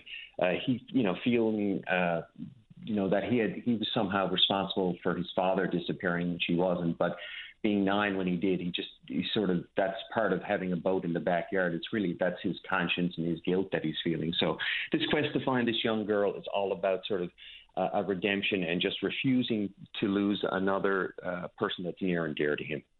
Uh, last one before I let you go is I know I would well I would imagine inside the world of a novelist the need to want to paint a picture. So it's not just telling a story. You want to put people immersed, whether it be in the kitchen or in the backyard or in a vicar's home or whatever the case may be. How painstaking was it? Because for me, it was literally like the book was illustrated. And of course, it's not. There's no pictures in it, there's no illustrations in it. But it was a very vibrant account of what the place looked like and felt like and the impact it had on the story. How difficult is that? Oh my goodness, thank you. That's very kind of you. It, that was that was really challenging. Uh, in in my other world, in the script writing world, you know, you put a fish plant down as your setting, you know, and uh, somebody goes out from locations and we find a fish plant, and that's all, you know, and you can see it on the screen. And But in in this in a, in the world of the novel, it's just so descriptive. You know, I'm I, dialogue is my strength heading into this, but I really had to sort of wrap my hand around the descriptive nature of it, and and, and that was really tough because you know my editor you say well that's a fish plant so what does it smell like what does it look like who's there you know and just that amount of detail that goes in to make it sort of jump off the page was that was challenging so uh, especially when a lot of people, you know, not from here who are going to read the book, uh, would really get a sense of what this place is about. And I'm just again so thrilled. Last week uh, and this week again, I just found out it's on the uh, Toronto Star bestseller list and uh, as well as the Globe and Mail. So other people from here are reading our story, and again, I, I couldn't be uh, prouder because it really is an homage to to a people and a place that you know survived something like uh, the moratorium and, and, sort of from those, you know, the ashes made something uh, from that, and and it, it's just it's something to you know to reflect back on and, and be very proud of. Congratulations. And people can pick up a copy of Closer by Sea wherever they buy books. And of course, you can go simply to the publisher as well as Scribner Canada. Uh, congratulations. It's a real page turner. People ask me every now and then to do these types of uh, bits or interviews, but I can only mm-hmm. do it if I read the book. And unfortunately for me, I read a lot of news. So this was a great release and relief for me to be able to thumb through the pages of your debut novel. Bravo. Oh, thanks so much, Paddy. I, I really appreciate the support. Thank you so much. Take good care. Good luck.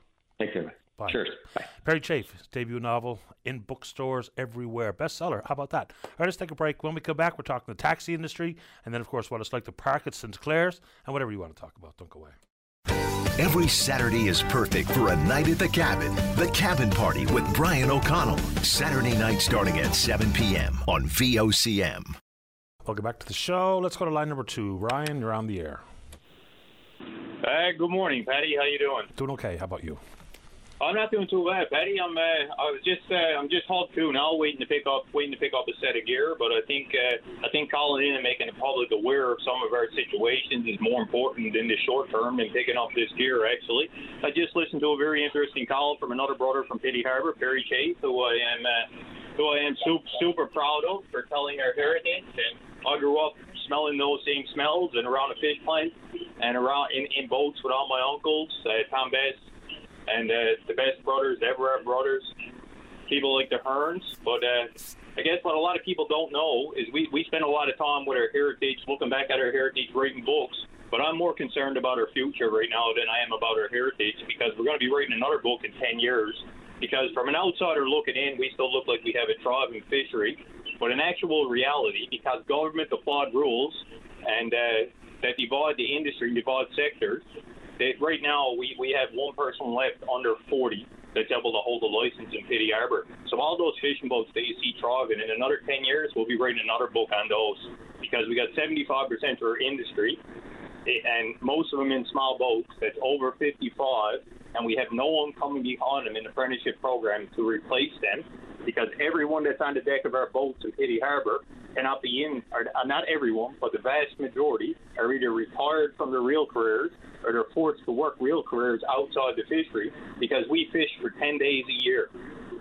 So uh, things, things need to change, but this is a little bit off topic because I was a little bit caught off guard by Perry began in front of me. It was a bit a bit coincidental, but I said I'll, I'll get that out there. I said. Uh, a lot, a lot of the leaders in the industry, like uh, the leader of the certification board, when he addresses the public, he probably should consult these public relation teams first to uh, to verse them in what to say because in his most recent the weekend in this federal federal government funding that they're looking for for our for our industry, he was very deceitful. He kept saying how all the people in our boats are encouraged to work outside the fishery uh, during the off season. He was he is 100% right.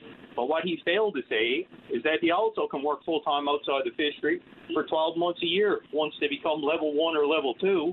And this hypothetical fishing season that he keep referring to to the House of Assembly and to the Senate members that only applies to people in the program right now who are trying to advance. It doesn't apply to nobody else in the industry. This this EI, the federal funding, this is the backbone of the province. This needs to come into the province. People inside the overpass don't see that, but we have people in rural communities. The EI keep the, keep these communities going, so we need to make sure it get into the hands of the people that need it. They're trying to force it into my hand. I don't need it right now. I'm fortunate enough. I grew up on it. They put food on my table. The TAGS program trained me to be diversified. They learned me the skills to be diversified. The millions and millions of the taxpayers' dollars went into the TAGS program now. The director of the board is throwing it away because it, since 1997 they won't let anybody that's diversified advance in their program, and they're throwing out fear tactics. It's because we will buy up the industry. We are not. We are not the uh, plague in the industry. We are the medicine to get in the industry back in back into the hand, not back into the hands for the first time ever, into the hands of the people who actually fish, and the processors will be under our thumbs. We can change the industry. We'll let our offshore boats, the hardworking men and women on our offshore boats that fish the majority of the year, they can compete with the corporate. They're powerful enough to do it. They have their products to do it. They can they can keep the corporate at bay, and we can rebuild. We can rebuild the future and we won't become extinct here in communities like Petty Harbour and all across rural Newfoundland in another uh, in another 10, 10 to 15 years. But adjusting a hypothetical season that doesn't apply to fishermen this past 15 years, that's all their efforts went into. That's a very narrow-minded approach, and that's what that's not what industry leaders are supposed to do. Industry leaders are supposed to listen to the people around them. They're supposed to take a voice. In the uh, in the most recent most recent efforts, to uh, to get this rule changed. I had letters from over half their inshore council, handwritten letters, supporting exactly what I'm saying because a blind man could see what I'm saying. And instead of consulting them, the, the president and the vice chair of the certification board went straight to the House of Assembly and then addressed the Senate members and expressed extreme extreme concern over allowing people in the apprenticeship program to advance without becoming unemployed for a hypothetical fishing season that doesn't apply to anybody else in the industry. So if that's proper leadership, I would like I would like I would like to see their core values because every other industry that all of us on the decks of our boats are in, our core values are built around honesty, integrity, treating people treating treating people with respect. Those are core values. I can't even find them on their site. Maybe they exist, but I would love to I would love to see them. And more importantly than seeing them, I would love to see them practice them because allow treating kick, kicking one and kissing another that that's not example of fairness and that's not an example of fairness and equality. And they're they're not they're not uh, they're not stone people. They know exactly what they're doing. They're protecting the interest. Um, I believe me and you talked about it before Paddy these uh, shore skippers. Well in 1997 when uh, a minority voted in this rule. I think there was probably 5,000 harvesters out of 24 registered fish harvesters at the time voted in this rule that allowed that allowed allowed people to start working full time outside the industry in light of the TAGS program. But throw a rule in there that prevented anyone from entering the program at the time, that's that uh, that's pretty contradictory and totally lacks logic and it's counterintuitive. If you uh, if you ask me, it's certainly not an example of rules that are designed around fairness and equality. It works great for the large the larger boats the hardworking men and women on those larger boats, they spend five months in an apprenticeship program, or sorry, five years in an apprenticeship program.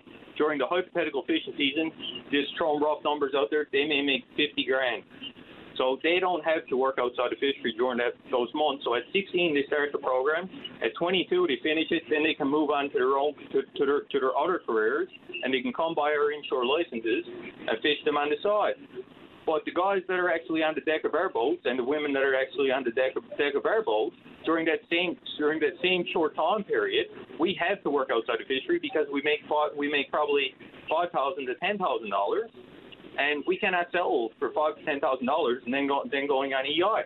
We we need to work. We are forced to go to work. We are the eager and aggressive that word trackmen. We come from track families that competed in a competitive fishery with with the with the largest largest fishermen in in the province. The, the sad part about it is because our families were so good, they were so eager, they were so aggressive, they didn't need to join the mobile fleet. They didn't they didn't qualify for supplementary licenses because they made a good living in the cod fishery from from cod fishing. But right now we are all on individual quotas and we have no product to fish. So they're they're they're the same families and the same offspring.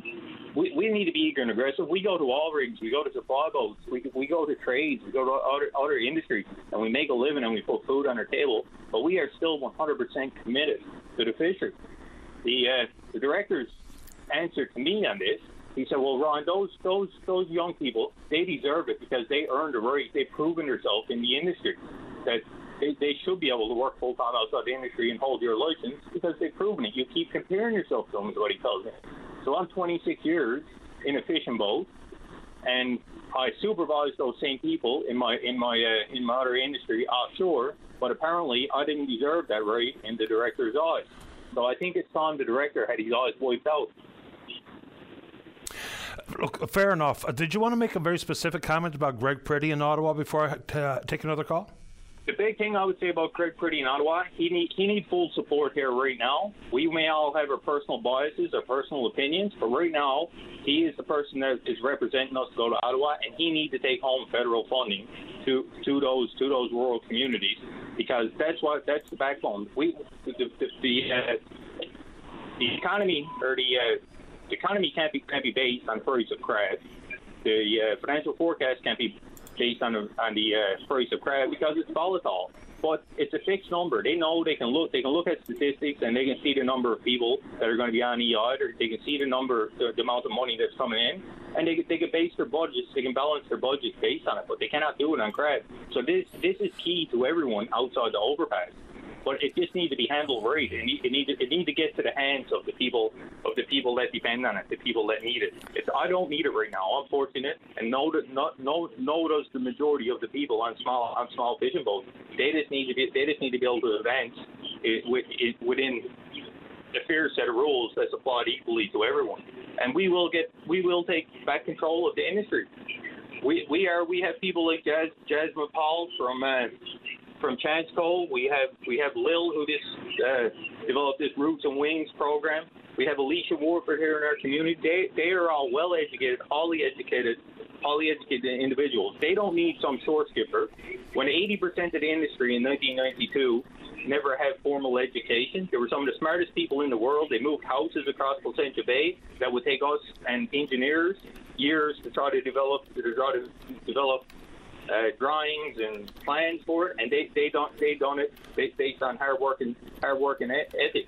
But these young people, these young people coming in now, to highly educated people, they don't need some shore skipper that dedicated himself to op- to work in an office building for 12 months a year and designate an operator for the rest of his life yearly. While while, while he also made a rule that said the rest of us could only get sick for. Uh, okay five years before we're forced to sell our enterprises. They don't need them. They don't need them represent them anymore. They can sail into the sunset, and people like people like Alicia, Alicia Warford here in our community, Jasmine Paul, they can take the helm. They can steer. They can steer me. I don't. I don't need this shore skipper to steer me.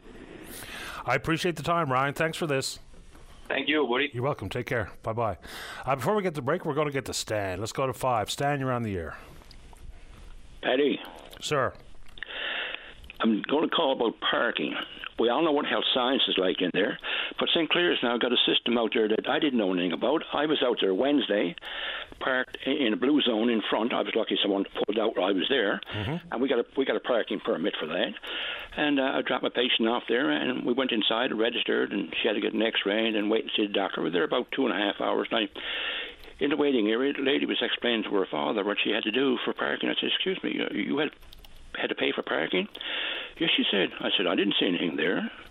Well, she said, you could get a ticket. I said, I didn't know anything about parking out there. I, I've been out here a few times now and didn't have to pay for parking because the meters are all gone, stolen, and beat up and everything else over the years. And anyway, uh, on the way out, I talked to security. Oh yeah, he said you might have a parking uh, permit, uh, parking ticket there now. He said it could be just a warning, or you could have a ticket. And uh, I understood it could be fifty dollars.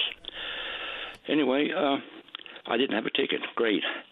But the thing is, you got to go and take a, a, a picture of your license plate, go to this machine that's inside, and key it all in, and estimate how long you're going to be there. Now, how in the hell you're going to guess how long you're going to be there? Especially if you park there and go to ER, which I've been there. I've been down to ER, and I've been in St. Clair's in the ER, and I was there 21 hours in St. Clair in uh, health science. So how can you guess how long you're going to be there? Now, I guess you're using credit cards, so you, you say you're That's be right. there two hours and you're there three, they'll take it off your credit card. That's right. You say you're be there three and you're only there one, you don't get no money back. That's Yeah. what I understood too. Yeah, it's either you get a reimbursement or you have to re up if you're there longer than you thought. But Paddy, I didn't. I listen to your show every day, in the house, around in my car when I'm out. and I never heard anybody say anything about this parking out there. That's changed. It started first June day I stood, and I could have got a fifty dollar ticket, and it's just it's not my stupidity. It's just that I didn't hear anything about it. And Paddy, how many people got cell phones? How many people don't have cell phones? And how many people don't have credit cards if that's what they got to use there? There's no warning that, that the system is, is, is installed out there. Well, there has to be fairness, right? I mean, you have to let people know that a change has happened and the implications of, whether that be through signage in the parking lot, signage at the door, so that you know what you're going to face with the potential for a ticket. So I get that point. Yeah. Yeah, I didn't see it because I parked right in front. I, I was lucky to get a blue zone, and I was gone in and registered and all that, and didn't know anything about, until I see this lady talking to her father there right next to me, and that's how I found out about it. Now it could be signs out there somewhere, but I didn't see them where I parked to. You know, I don't mind paying. I've been into health science that many times, Paddy. Uh, I, I could buy a new car on the money I spent in there. I think. I've been in there for 21 hours, but you don't have to pay. You you only pay for uh, like probably 12 hours if you're in there a full day in the health science. You know, and I've been in there twice, Paddy, over the years when my uh, special. Uh, well, like I said, uh, I've been in there a couple of times, and I parked over on the Avalon Mall parking lot, and had to get a taxi over. I, I was on the parking lot and couldn't find a spot. I had to give the card back to the chap there, and said I can't find a spot and I've been over to, over to the uh, Avalon Mall Park twice and got a taxi over. Furthest now, I don't thing... mind that because I probably would have paid the same money on the parking lot. That's right. Well, you know, but I, am not talking about that money. I'm talking about the, the uh, what I had to do: drive over there, park my car. Now over there on, on, on the Avalon parking lot, someone could break into it, even though it's locked up. It's that far away from where I should. I should be down the parking lot, but you can't. And now they're building a new hospital in there. Where are we all going to park to? Uh, look, the St. Clare's issue, I was unaware because I haven't been to St. Clare's in quite a long time, but I've been in and out of the health sciences recently. The best advancement there, I mean, it's always been difficult to park. It's only going to get worse now when they complete the mental health and addictions facility. But at least we don't have to walk in and out all day feeding meters these days, which I think has been an advancement, even though it's frustrating. Yeah, I, I, I, I didn't mind that. You know, that, that was a nuisance too. Someone get a ticket, they don't know how long they're going to be there. but it's 75 cents an hour, that's nothing. I, I don't mind paying that. I've been there four hours, I paid them three bucks. I don't mind that. That that's that's fair. That's cheaper than you're going to pay on the main line. You know, but the thing is, getting a place to park in there. I often, when the wife was in hospital in there, I went there at eight o'clock in the morning to, to get a parking spot, mm-hmm. and couldn't see her till eleven. Yeah, no, it's the furthest thing from easy. That is for bloody well sure. Uh, Stan, I'm sure people who are going to be in and out of St. Clare's appreciate the heads up hope, this morning. I hope, yeah, I hope anybody uh, that do go out there okay. uh, got that information now and don't end up with a ticket. 100%. Thanks, thanks, thanks, thanks for, that. Thanks for the time. Take Keep up a good job, buddy. Thanks, man. All the best. Bye bye. Bye bye. All right, break time. When we come back, Don's still there, wants to talk about the taxi industry. Then Daniel, Fixed Link. We don't get enough Fixed Link conversation. Then we're going to speak with Andrew Holland from the Nature Conservancy of Canada. He's their national spokesperson. Don't go away. Welcome back. Let's go to line number four. Good morning, Don. You're on the air. Good morning, Paddy. How are you? Top shelf today. How are you doing? That's good. That's good. Paddy, I'm wondering if you could help me understand something or clarify something for okay. me. I'm I'm all for new and improvement, but our, our government and our province are always there to say that they'll help support an industry. Bringing Uber to Newfoundland what does that mean for the taxi industry as we know it today? It won't be helpful. It'll be helpful for the riding public, whether it be in a taxi or in an Uber, but I imagine it complicates things further for the taxi drivers, yeah. Well, the, the, prob- the problem I the problem I have with it, I see I see the problem in the taxi industry being the insurance as being the biggest problem why there's a shortage in taxi cars and drivers in our industry. So if an Uber driver, you you just made a comment a couple of minutes ago about about someone in your newsroom if they wanted to go do Uber for a couple hours, they could. But the, the, the question I, I'd like to put forward to you, when I'm in my private vehicle, I'm charged for my insurance according to my driver's abstract, and my insurance is pretty cheap. As soon as I get in my taxi vehicle, I'm paying six to seven times the amount for taxi insurance. I'm the same person, my driver's abstract never changed, but immediately when I get in my taxi vehicle, I'm deemed high risk. So does an Uber driver have to have the same coverage of insurance as what I do. The mayor of St. John's, and I had a look around at this, they do indeed find themselves in a different category. I don't think they're automatically into facility like taxi drivers, which I've long said doesn't make any sense. You can't be simply high risk because of what you do. Now, would your driver's abstract rule the day? It should. Is there a higher risk with being a taxi driver with the amount of time you spend down the road? Sure, but let's let the actuarials figure that out as opposed to automatically say, well, this person's going to be a dangerous driver because they're driving a Jiffy or a Newfound or whoever or whatever. So it, it's a good question, but it's got to be a level playing field because if not, an industry that's already struggling is going to be wiped out. Paddy, Paddy, I, I'm, I'm going to, like I said, I'm all for new and improvement, and I'm more than willing to get on board what for something that that makes improvements to our industry. But like what people don't realize, DoorDash and Skip the Dishes and all these places, that stuff is also having an impact on our industry. Because once upon a time, you'd bring a fella to a restaurant or you'd bring him to a Tim Hortons, you know, to pick up, and and it's great, it's pretty convenient. But the question I'd like to propose, I changed over an insurance policy for my mom yesterday. She got a new vehicle, and the first question that was proposed to me was, Are you using this vehicle for commercial use? How much are you going to be driving it? And, and you know, you know what you go through to when you put insurance on it. Who's regulating all these skip dishes and DoorDash companies? I think somebody to phone our insurance company carriers here in the province and say, hey, listen, you know, there's there's literally thousands and thousands of skip the dishes and, and DoorDash drivers in our province like are the insurance companies aware of that this is going? And I'm not trying to put a knock against them. Yes, they do. That's the short answer. I, I, well, I, I, I just wanna I just wanna be able to have like I'm being penalised for being in an industry for 28 years and I haven't got a parking ticket. And, and they're talking about now bringing bringing Uber here, and that's going to put away to my that's going to put an end to my way of life and I don't have I don't have another source of income. I, I hang my hat on the taxi industry, and like why don't why don't our province and our and, and our and the city of St. John's step up and say, hey, a few years ago we had a taxi association, and we were actually making movements and sitting down with our government, and they were working with us, and then they just abolished the taxi industry, they abolished the taxi association. Like the taxi the taxi industry as we know it if Uber comes and lands in the city of St. John's, we're, we're done. We're out of business. I totally understand. You know, this move is being made for the uh, customer, not for the industry. And you're 100% right. If it takes off and more and more people are looking to subsidize their income because the cost of living is out of control, so people think, well, let me do the math on this. If I have to pay more for insurance and more for maintenance and upkeep my vehicle, and I have to work maybe 10 hours a week the guys sitting at the cab stand or over at 22 on the holiday or wherever they're sitting as a group of cab drivers, they're going to get fewer and fewer calls. It just stands to reason. Like I will admit, when I go elsewhere, I arrive at Toronto's uh, Pearson International or I land in Montreal, I get an Uber every time because it's yeah. easy, it's quicker, and I can tell exactly when they're going to pull up to the door, even though the cabs are lined up right there. Don, last word to you before I go. Uh, I, that, that's it. I just I just hope that that all that's involved in this, they, they try to do their best to protect the public, the consumer, and, and the industry that's been here in our province, servicing our province and our little small communities over the years. And I just hope it don't put an end to my way of life. That's all. I appreciate the time, Dan. Good luck. Thank you. You're welcome. All the best. Bye bye. All right. Uh, when we come back, uh, Daniel's still there. Talk Fixed Link. Come into it.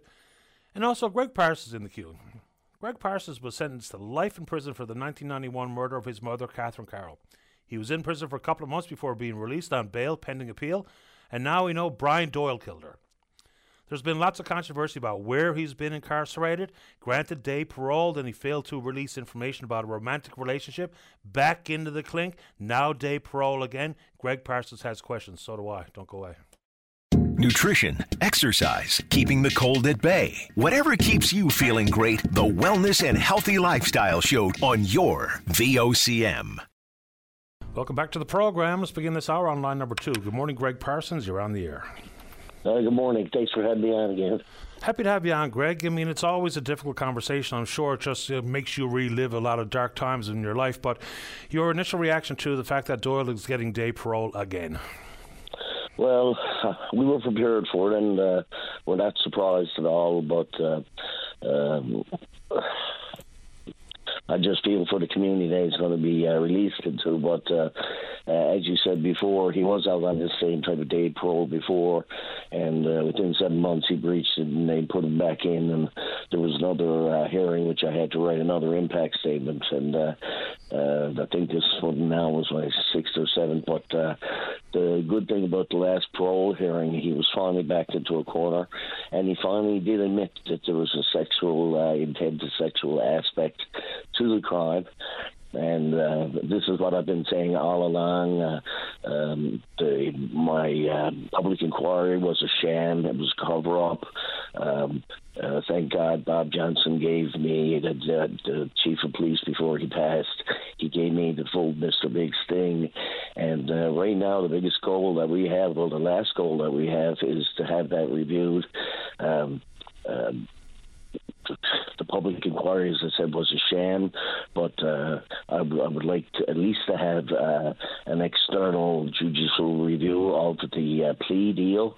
Uh, he ended up only doing six or seven years in prison. Then he ended up in the William Head Institute. Institution. I, I recommend your uh, viewers look that up. The William Head Institution. It's club fed. It is the, the uh, minimum security prison. It's the cushiest prison in Canada.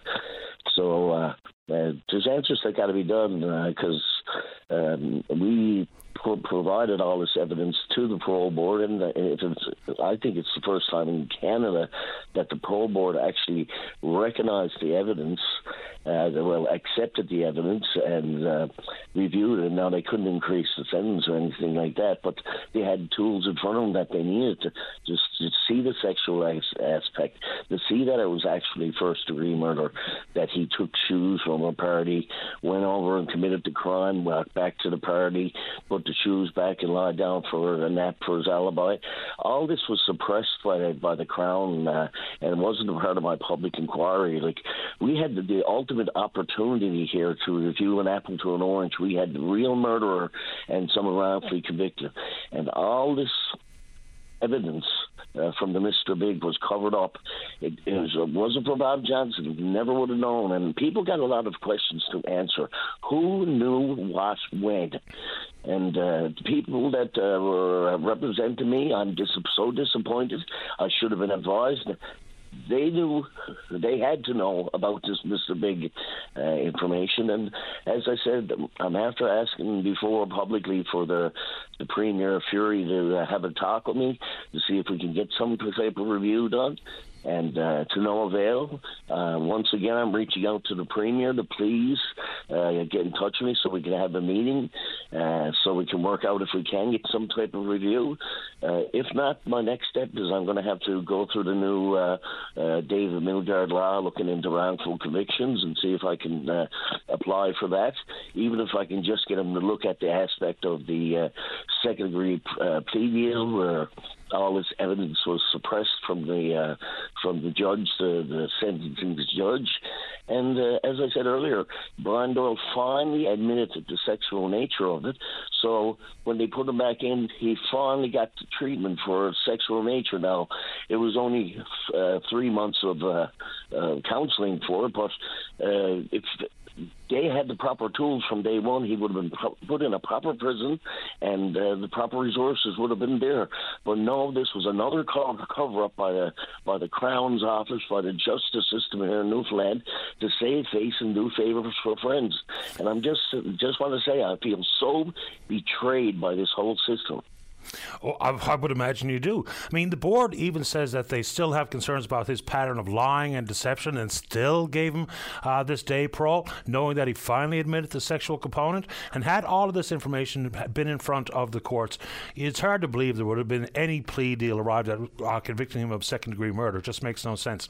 Just a quick no. question here. If it gets further examination or some inquiry into it, I don't even know if that means a judicial inquiry, to to what end, Gregory? Is it to expose those who shrouded the evidence, or what would be the intended goal of that?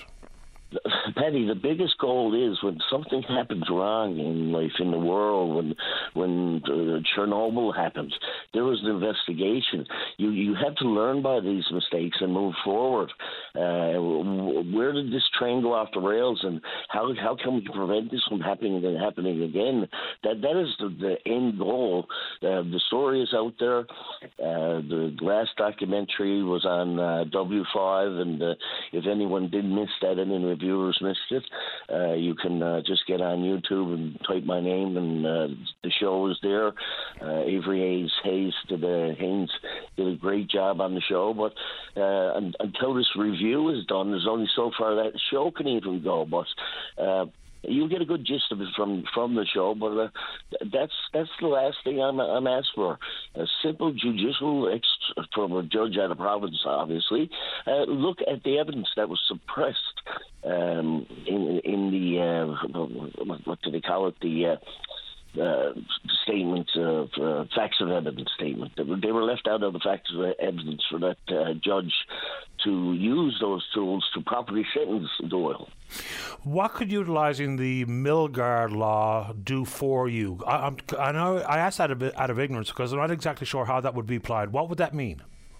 Well, the Milgaard law is a law now basically reviewing, looking into wrongful convictions. Uh, I would suggest that most of these people are, are, still in jail and they're investigating those, but uh, I I don't know if there's anything stopping, stopping me from uh, producing the evidence that I have had. Uh, the, the work that my wife and I have done over the years is, is so, so unbelievable. Uh, but to have them review this evidence and, and, and, and ask the, the, the, serious questions like, how the hell could you cover up the boots and the fact that. Uh, uh, he broke in and went back. And and the, the, the most ridiculous thing and uh, uh, such an insult to my mom is uh, he said in the uh, pro board a couple of years ago that uh, he was in a relationship with my mother and he was supposed to meet with her that night. Yeah, when you go to meet someone, you ring the front doorbell. You don't go in and bust into their basement window, take all your clothes off in in a room and take a knife and go jump in bed. That's it, it's just so ludicrous. Like I want to uh, stop doing that kind of kind of stuff and just get on with life. Like I'm I'm, I'm done with it, but I, I do want to review it on. it. I don't know even how to ask this. So, if what you want to be done gets done, an external review, a judge out of province, will that allow you to move on or have you moved on? And I'm not even sure how I mean that question to be heard in your head, but I think you know what I'm getting at. I, I know exactly what you're getting at, and, and I, I have moved on. My um, I'm, I'm, struggling with other issues, uh, not dealing with uh, this at all. It's another issue in my life now, totally uh, separate. But uh, unfortunately, that has taken focus away from my work at this. But my work at this is done. I, I've, I've collected all the, the evidence. All I got to do is put it into the hands of uh, the, the, proper investigator and and uh, have a report on so we can learn from the mistakes. The, the only thing we learn is that the Newfoundland justice system is good at covering up stuff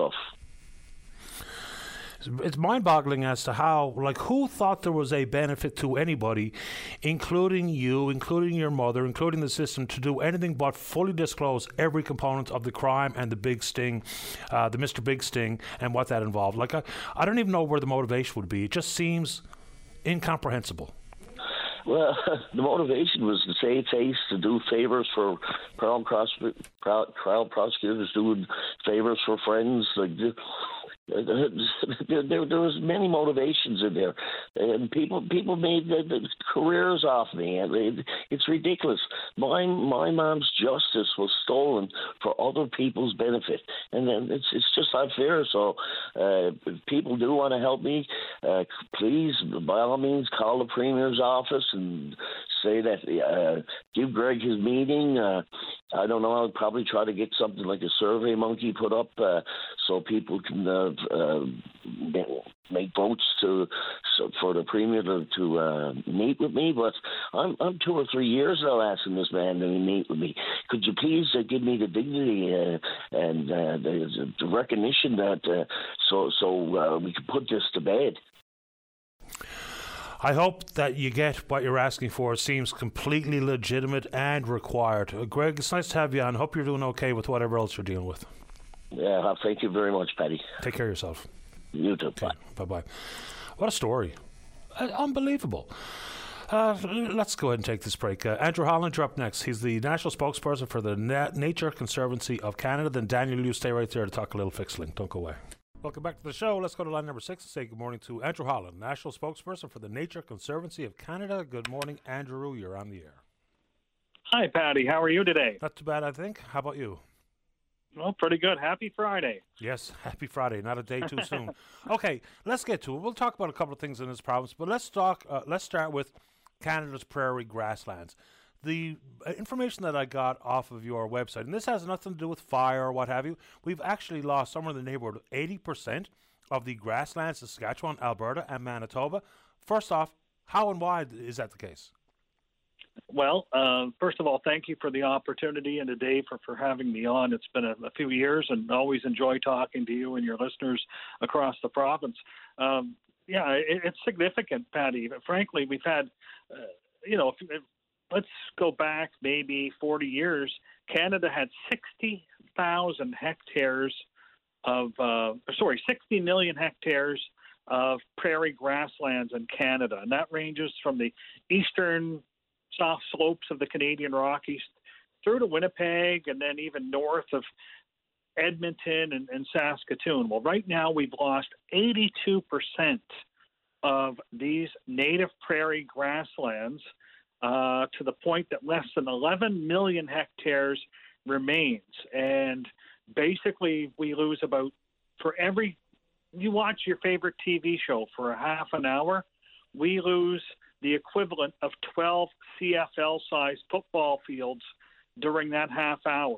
We lose 270 uh, CFL football sized fields a day uh, in the prairies, uh, and that's that's due to conversion to human use, croplands, planting crops, suburban development, uh, people getting out of the cattle industry, and they're selling these lands or converting it from cattle uh, operations to croplands. So this will be the epitome of a stupid question, but you know the ecosystem is a very delicate tap dance.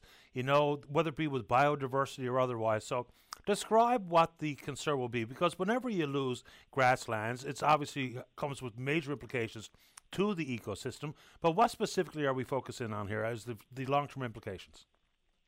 Well, there's a lot, there's many different ones, I guess. Grassland birds uh, have declined 90 percent uh, in the last 50 years. So we've seen bird decline because of the loss of habitat. So that's that's one issue that we've seen. Uh, the remainder of these 11 million uh, hectares scattered across the three prairie provinces, they're fragmented into smaller parcels, so they're not great uh, full, you know, full intact areas for, for, for birds and other wildlife. But the other thing too is, and we've seen these wildfires all across the country, really, this this past two or three weeks, and and these are forests that are going up, and it's releasing carbon into the atmosphere. Well, that sort of highlights the importance of these native prairie grasslands because they're deep root systems, Paddy. They sequester carbon deep under the ground making it more safer. So that sort of highlights why we need to focus even more on native prairie grasslands because that carbon won't come out of the ground. When you see wildfires in so many provinces, New Brunswick, Nova Scotia, Quebec, Ontario, uh, you know, BC, uh, Alberta, and northern Saskatchewan, uh, you know, in the last two or three weeks, it sort of underscores the importance of protecting these grasslands because uh, the carbon stays in the ground. So, what's the plan? Is this through legislative protections, or what is the plan? Well, Nature Conservancy of Canada, because this is a uh, Canadian Environment Week, uh, our organization has launched an action plan to protect 500,000 hectares of native prairie grasslands by 2030, and it's a it's a 500 million dollar uh, action plan to raise money from all levels of government, foundations, the private sector, you name it, to try and uh, get some more agreements on these lands. So that means people that are, you know, farming, using these properties as uh, for um, grazing, cattle grazing, and, and cattle ranching to sign agreements with them so that it's legal continuing. So these are conti- can continue to be working landscapes, but ideally they're not lost to development or uh, or crop uh, planting type thing. So that way we're saving the best of what's left and hopefully restoring uh, more grasslands. Um, because it's really important. We're running out of time, plain and simple. Uh, you know, we're losing.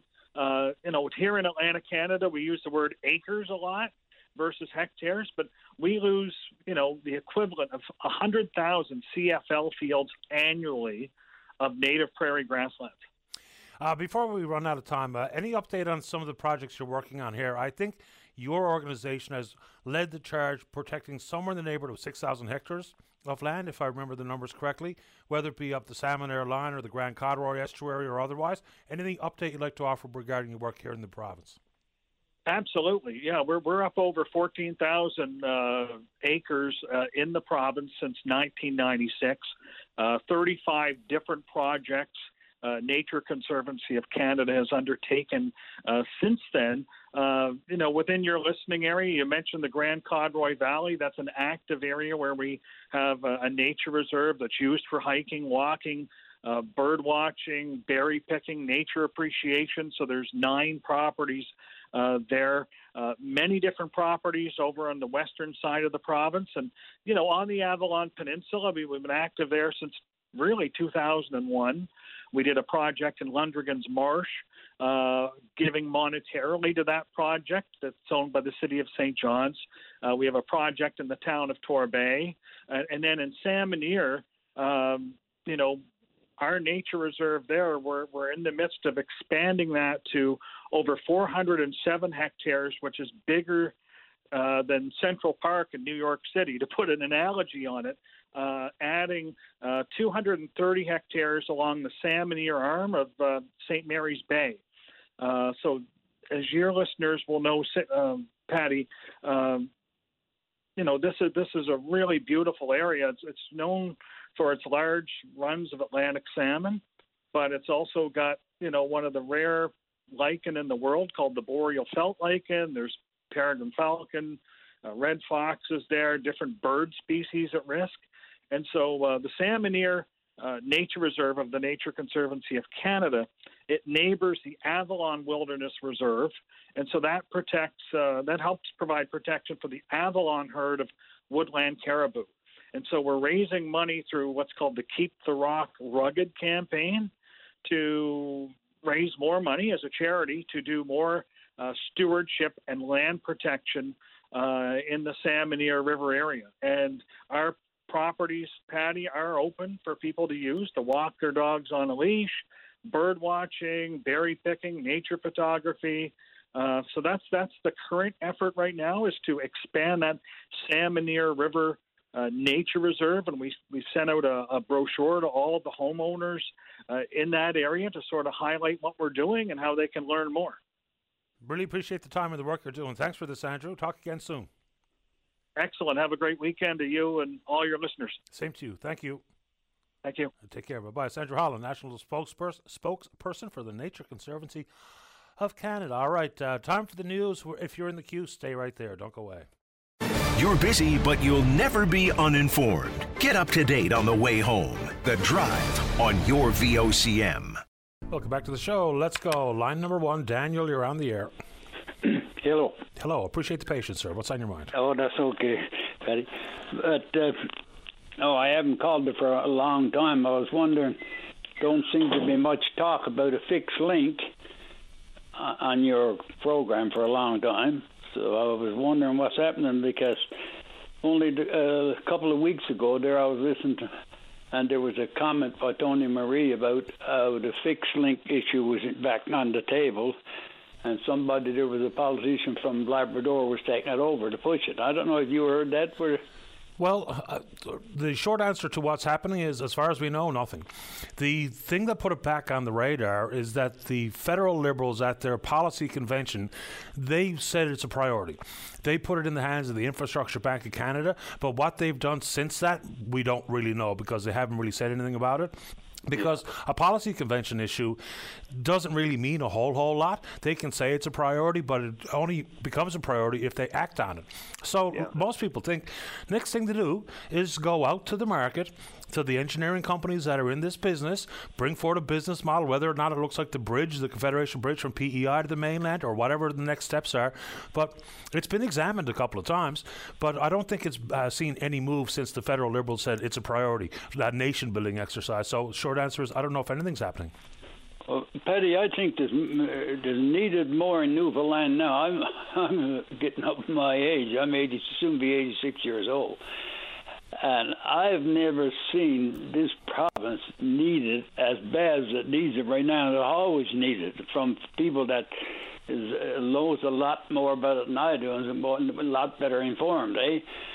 But uh, you know, I, I don't understand why the politicians don't make a statement on it. So, because I mean, it looks like the provincial government got to ask for it in order for anything to happen. You know. Yeah. So, why, in your opinion, Daniel, is it required more than ever? Because if we looked at the, at food, uh, the vegetables and fruits and everything coming into in the province, twenty percent, twenty six percent of it, I'm told, is thrown away. And and the travel, I've talked to people. I've talked to people that have moved there, around here in those areas, and they've talked. But the worst they see here is the isolation.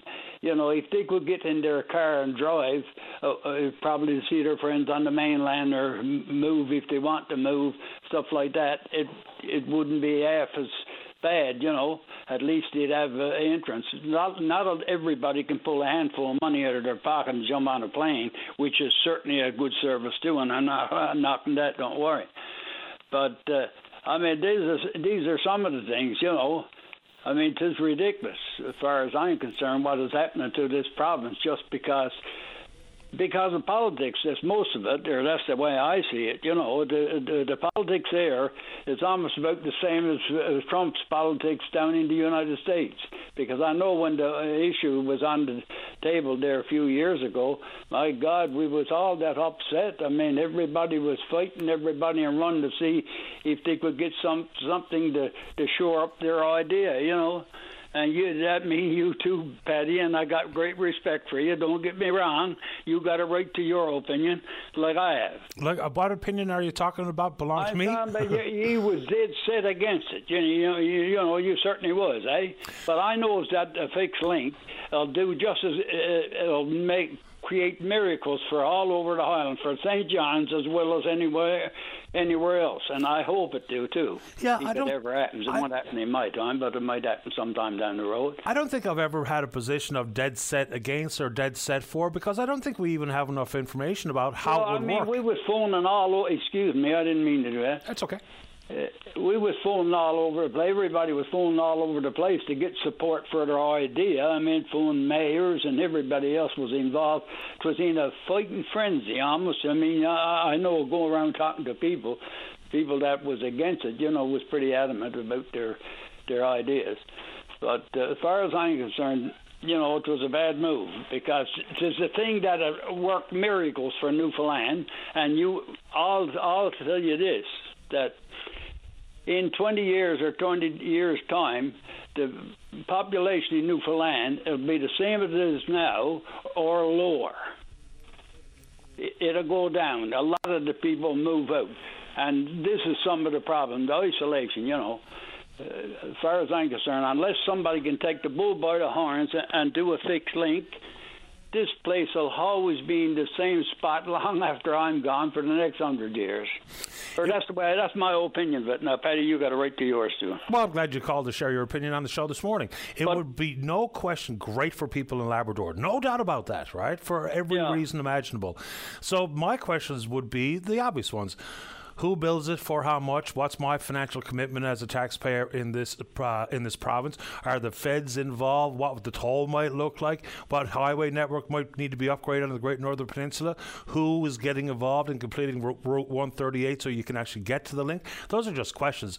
That doesn't mean well, I think it's a stupid idea. It just means that I think there's a lot more yet to be understood. I think, one, I think if you look at since when I was a boy back in the 50s, Paddy, I remember people leaving dinner going to it used to be called Knob Lake where they used to where they started off the R and R mines, eh? Okay. And they they were working down there ever since. The money been coming out of Labrador ever since, and. Uh, and then we have Churchill Falls, and then the different mines and minerals that's coming up there now. You know, I mean, you know, it certainly it certainly justifies that. If it's because of money, that shouldn't be a problem. If you look at the riches of Labrador, well, what do we do? Suck the system dry, and when it's gone, say, well, boy, it's not worth putting the one across. You know, is that what is that what somebody is waiting for? I don't know. You know, I I just hope it isn't that. You know, uh, Paddy, I wish good, I wish good things for all parts of this island, and I know all the parts of this island will benefit from the fixed link. I know it's enough for that because I've talked to people that had a lot of experience in in, in that in the the movement of people and whatever in the Labrador, and how they've moved back and forth over the years, working and everything else. So it's going to benefit us just as much as it benefits Labrador. A lot more, I would say. Daniel, I'm glad you made time for the show. Would you Well, like I got one else? question to ask, if you wouldn't mind. Sure. I'd like to ask the 40 uh, members of the government, the politicians, do they favor a, a, a connection to the Labrador? Do they favor a fixed link, I should say? I'd like for them to answer that question if they would. They don't have to. I'm only nobody, but that don't mean nothing. I'm a taxpayer. I'm a, a vote. I vote and I, I pay taxes. And your question? I'd like to ask them, Sure. do they favor the, the fixed link? And let them do it on the public airways so everybody can hear it. Happy to put it to them, and I appreciate the time, Daniel. Okay, and thank you, uh, Paddy. Have a nice day. You too, sir. All the best. All right, bye bye. All right, uh, before we get to the break, let's talk about Nevaeh's Angel Foundation and this year's Nevaeh's Lemonade Stand with her dad, John Denine. Good morning, John. You're on the air. Yeah, well, I'm a grandfather. But Grandfather, I knew that. I knew that, John. Sorry about that. it's all good, buddy. Um, yeah, uh, next Saturday uh, is the annual Nevaeh's Lemonade Stand, Nevaeh's Angels Foundation uh, fundraiser, I guess you call it again. Uh, you know, I just want to let everybody know that it's going to be at the Paradise Ice Complex. Rain or shine, we're going ahead with it because we're going to be inside anyways. We're going to have an antique classic cars and be able to bring their bikes there or, you know, that kind of stuff. Um, the motorcycles, we say. Anybody wants to bring whatever they want to bring there, they can bring it there. And we have some tickets from WestJet, anywhere WestJet flies. Uh, other prizes like barbecues, going to be bouncy castles, there's going to be hopefully a few bands playing there. We're still see who wants to play there for us. Uh, you know, it's going to be a, a fun-filled time. You know. Usually is. I've made my way out there before. So, of course, Nevaeh was diagnosed with uh, neuroblastoma when she was just three years of age. And the lemonade stand is a great part of way to, for the family and for everyone else to rec- uh, to remember Nevaeh. Because she was a real force of nature, even even as a very young child. Yeah, she always was. I mean, from I mean, I mean, I mean, I think she started wanted to start that lemonade stand when she was probably only probably three years old, type of thing, and just started out as a little thing. And I was supposed to start it on the line, then all of a sudden, other people wanted to get involved, and it just kept escalating. We said, well, we can't have it on the line because then we head up to the St. Kevin's uh, like school up there. And my God, it was I think they raised roughly twenty thousand dollars at the first one, you know. And, and you know, You must have raised in excess of a couple of hundred thousand by now. I'm I'm pretty much sure probably around a. Ha- I'm, I'm going to have some more figures for you next week. Okay. About a half million dollars roughly so far. So you know, and this goes to uh, uh. This goes to uh, families of kids uh, that have pediatric cancer type of thing, and we help them out, you know, with with some money and help to pay some bills, and maybe they need gas, place to stay. You know, uh, I mean, I, I I know what it's like because uh, we went through it when Nevaeh got sick, type of thing, you know, and it. Uh, the first thing from my mind is going to work, you know, and I mean, I mean, like I said years years ago, I said to my dad, "Don't worry about it." I said, "Listen, I got credit cards we use. Whatever we got to do, I mean." You don't think about going to work. I remember was one year in particular. I think my daughter was was down here. I'm actually down here in the hospital visiting my brother today, and uh, I think she spent 282 days down in the Janeway with, with my granddaughter. You know, I mean, your life changes so much. I mean, and the, the, them two dollars that we raised to help people, you know, it helps them a lot. You know. I mean, you, you give up when, when you got. I mean, your kids are your life. Your, well, your family is your life, but I mean, you know, your kids are your life, and I mean, you uh, it, it, it, everything changes big time. You don't realize until it happens. No doubt. And how many years now will this be? I think we started uh, roughly 2014. We lost two years due to COVID. Okay.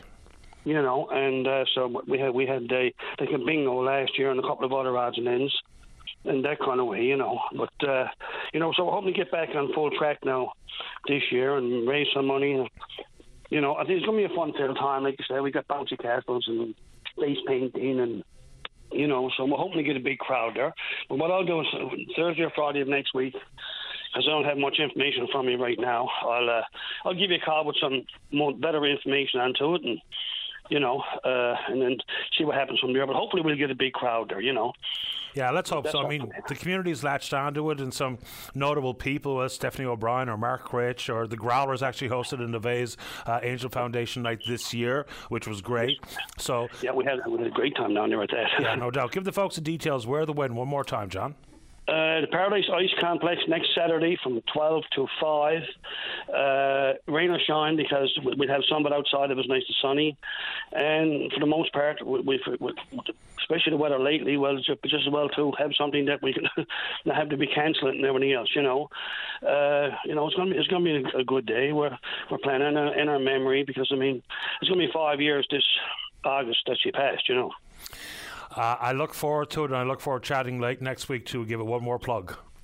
Thank you, sir, very much, and I'll give you a call. And Buddy Junior is going to be there also. Oh, terrific! Thanks for this, John.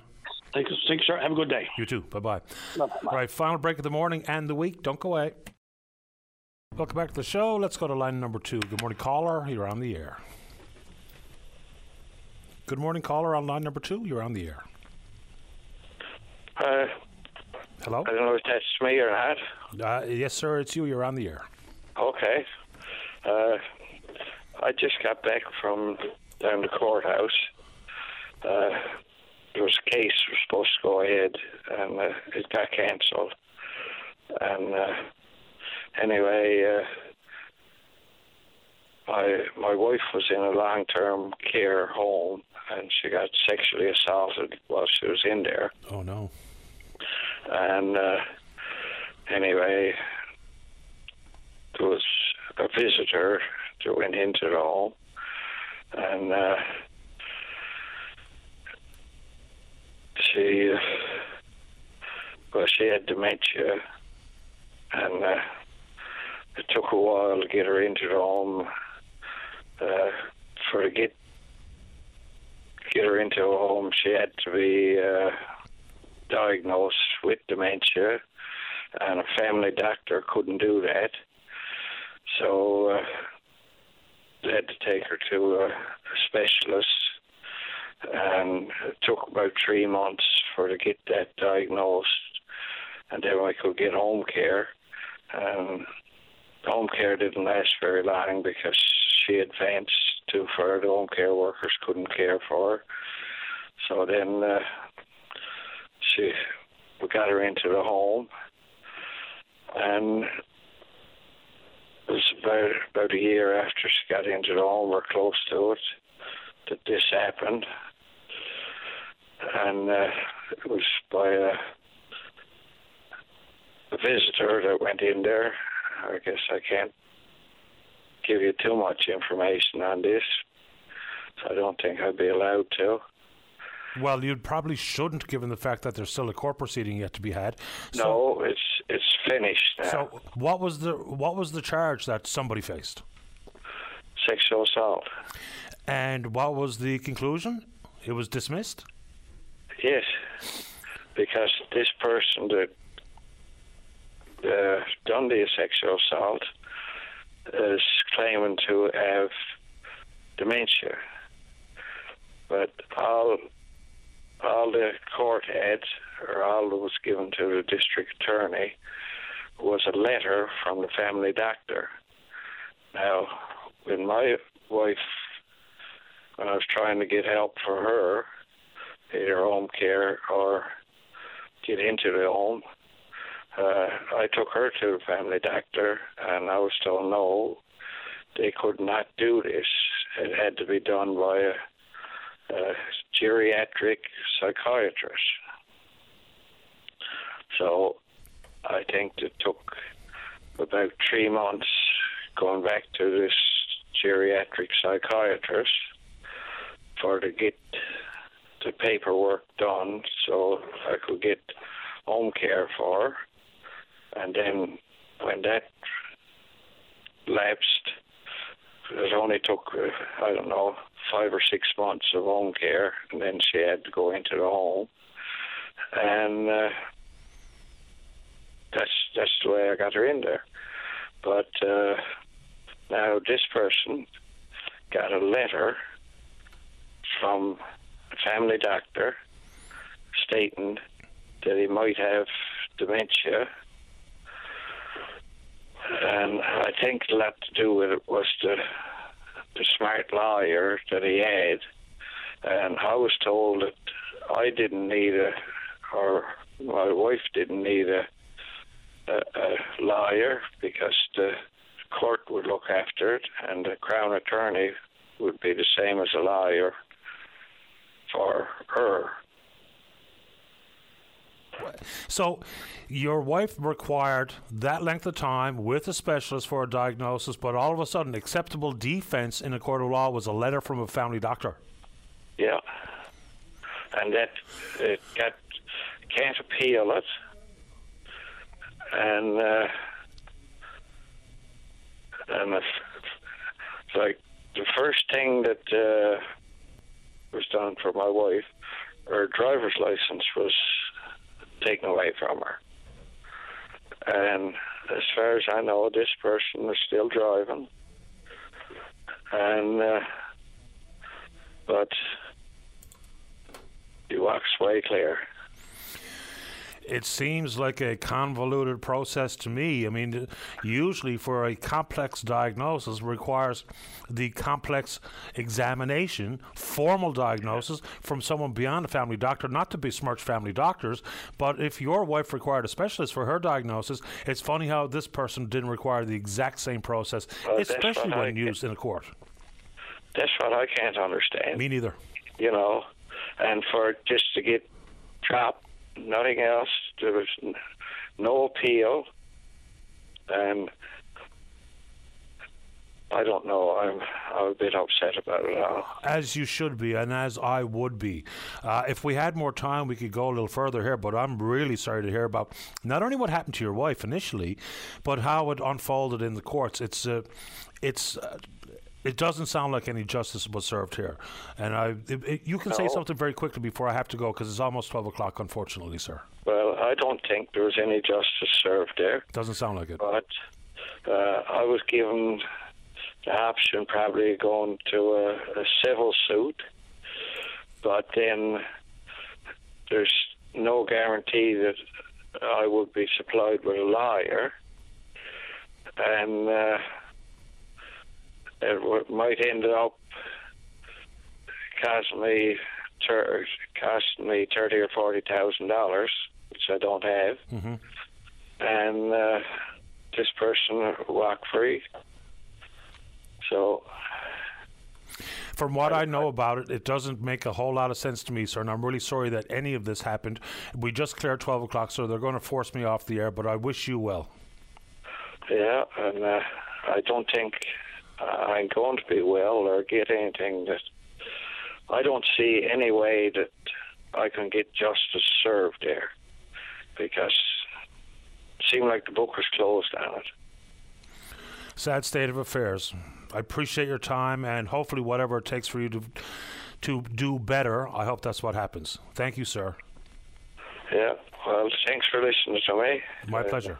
If I can get some more information, I'll call back again sometime. Uh, anytime. Okay. Take Thanks care. that. You're welcome. Bye bye. Bye. Man. All right, good show today, boy oh boy. Uh, big thanks to everyone who supports the program, and we will indeed pick up this conversation again on Monday morning, right here on VOCM and Big Land FM's Open Line.